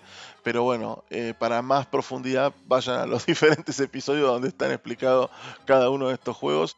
Pero la realidad es que eh, quería participar de este, de este primer episodio y de, y de también poder dar mi opinión al respecto. Señores, nos vamos a seguir viendo aquí por Homo Mipel, así que muchísimas gracias a todos como siempre por seguirnos en este podcast. Hasta luego. Hola amigos de Momipel, soy Pablo, estoy absolutamente encantado de estar aquí con vosotros de nuevo. Y bueno, he sido aquí invitado al programa número 50 para hablaros de cinco juegos que realmente me han llegado al corazón y creo que tienen que definen bastante bien la trayectoria que, he tenido en, en Homo en primer lugar quería hacer una retrospectiva sobre el, y del Scroll Skyrim, que fue el primer juego que comenté en, el programa, en primera intervención, creo que es el programa 3 o 4. ¿Cómo ha envejecido este juego? ¿Sigue siendo tan espectacular, tan increíble? Pues la respuesta es al margen de lo que ha sido Skyrim, un espectáculo al principio de tipo visual, donde todos flipamos con sus gráficos, los dragones, sí, algún que otro bug había, pero bueno, primaba lo, espectacular. Ahora, evidentemente, el juego ha perdido gráficamente, pero sigue siendo igual de épico. A mí me llega al corazón. El tema de ir por las estepas vikingas matando dragones, consiguiendo objetos, eh, destruyendo fantasmas, almas en pena. y es una cosa que me, sigue fascinando. Así que creo que el juego, desde luego, que ha envejecido muy bien. Así que en esta re-review del Skyrim sigue siendo un juego maravilloso que sin duda le recomiendo a todos. Otro juego del que quería hablaros, eh, que os hablé en su momento, fue el Fire Emblem Radiant Dawn. Un juego donde la mayoría de vosotros no recordaréis, algunos de vosotros sí. Yo digamos que le eché un poco, un poco duramente. Yo tengo un problema con ese juego y es que es un juego caracterizado porque si se te muere un soldado, pues se ha muerto. Y además sale con un pequeño diálogo con el soldado que te dice, ah, bueno, me queda tanto por hacer, ah, mi familia. Entonces, claro, a mí eso me da mucha pena porque luego te encuentras al hijo del soldado y te dice, Señor, ¿dónde está mi padre? Le echo de menos. Es un gran soldado, seguro que no muere en el ejército bajo su mando. Y claro, yo con eso no podía. Yo lo siento, pero no podía. Entonces, ¿qué pasó? Pues nada, yo repetía cada misión una y otra y otra y otra vez hasta que salía perfecta y no moría nadie. Esto hizo que mi partida del Fire Emblem Radiant Dawn fuera unas 400 horas. Claro, mi campamento era totalmente anacrónico, la gente paseaba por él, yo imagino que diciendo, pues esto de la guerra no es para tanto, ¿eh?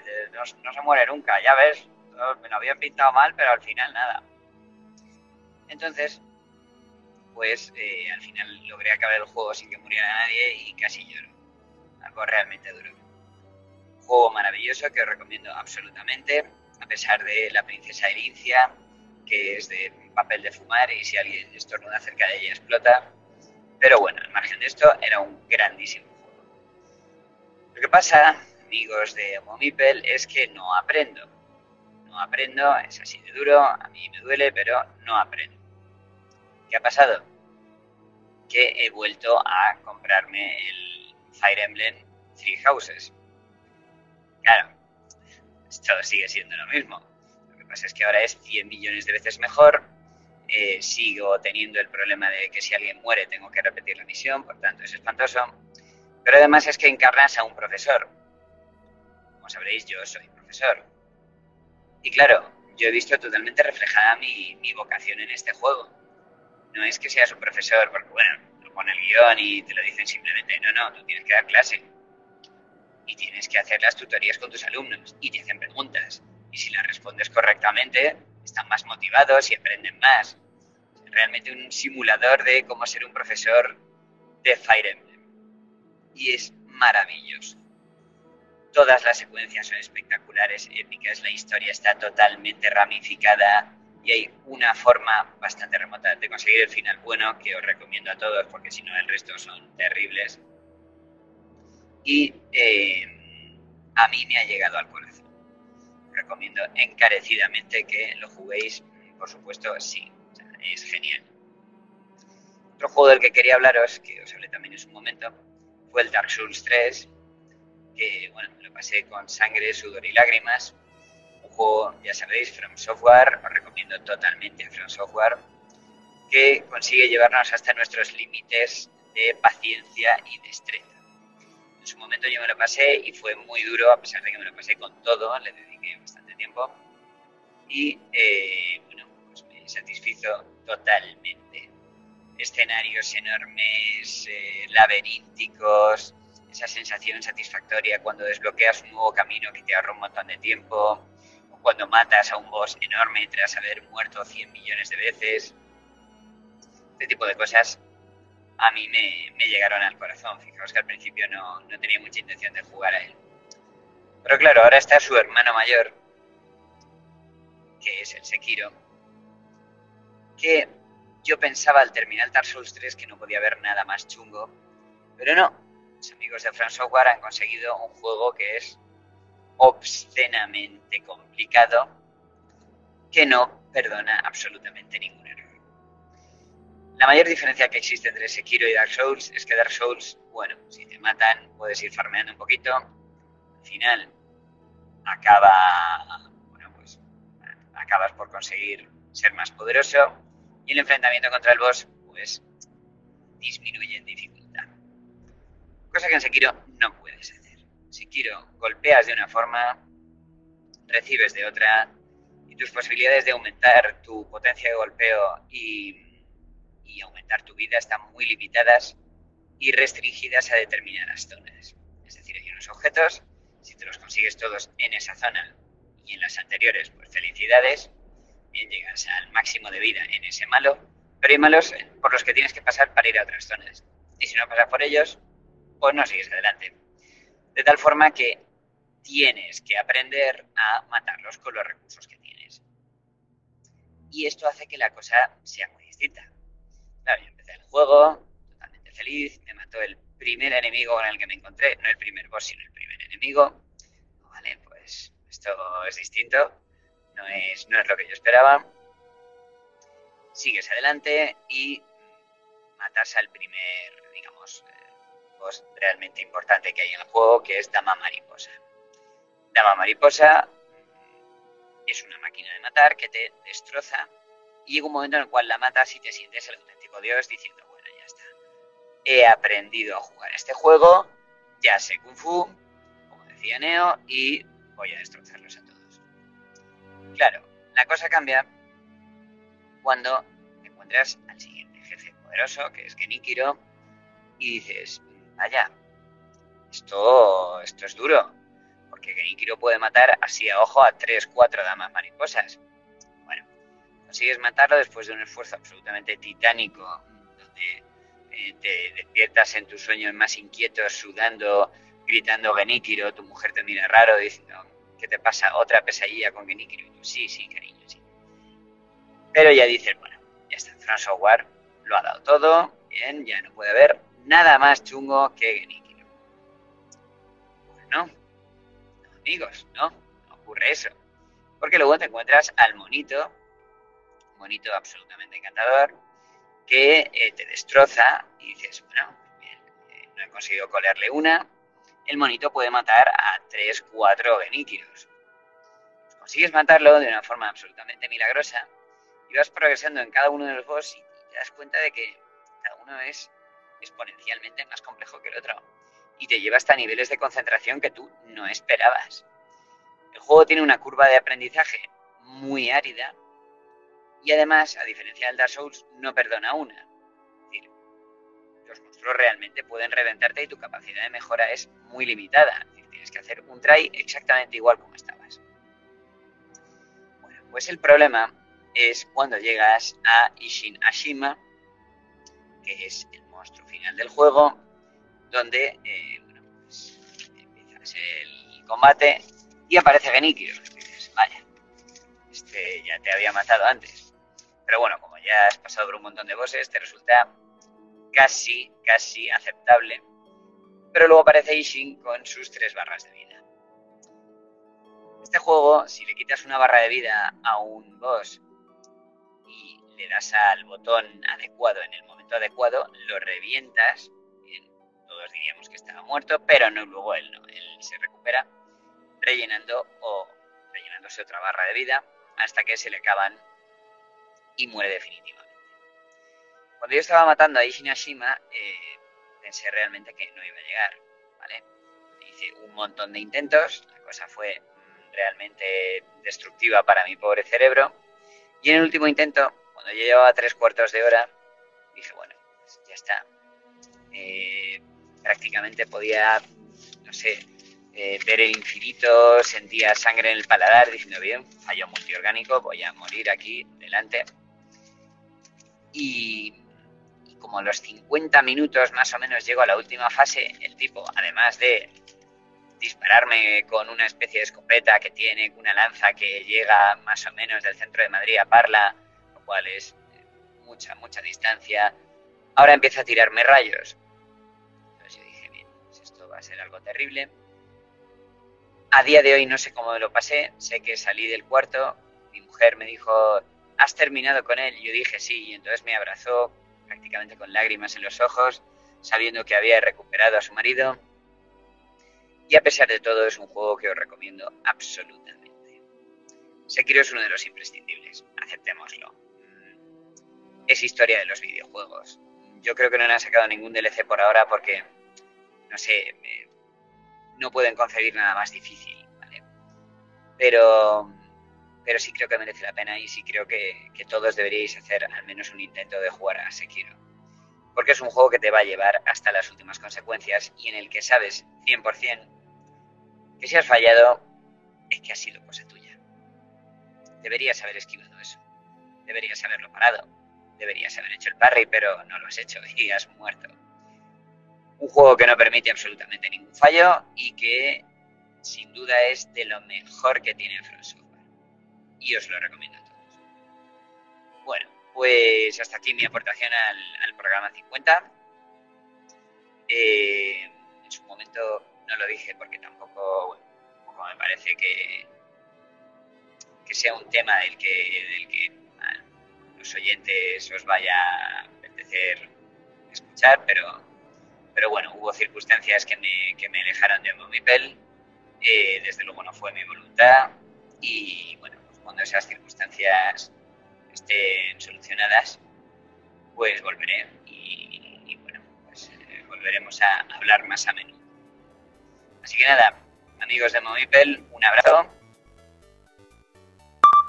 No he tenido la fortuna de probar los otros dos, porque ya digo que pues ya mi forma de juego es más errática, es más espontánea. Tengo que patearlas. O, o- Ha sido la calle, lo siento.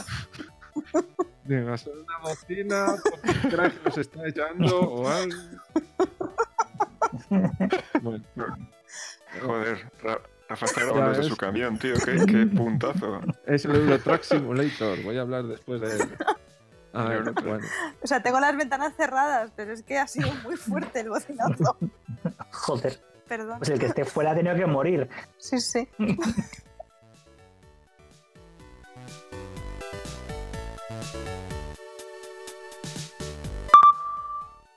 Bueno, pues el juegazo. eh, el- ¿Eso era una broma o lo que acabo de Y no pasamos de. Superhot. Empiezo. El capítulo se va a llamar Los 50 Superhots de Marina. Eso suena fatal, tío. Yo voy a contener la respiración hasta que lo digas. Si no hablo Es que el después. sois un hueco. Sois que caigo. Venid a por mí. A Venga. ver, pues el, el juego no lo vais a adivinar nunca. Es el. perdón, perdón, perdón. Es que ahora me da la risa. Vamos a entrar en bucle. Ahora se culpa mía. Antes no, ¿eh? Pero ahora sí. Re- re- respira hondo tres veces. Venga.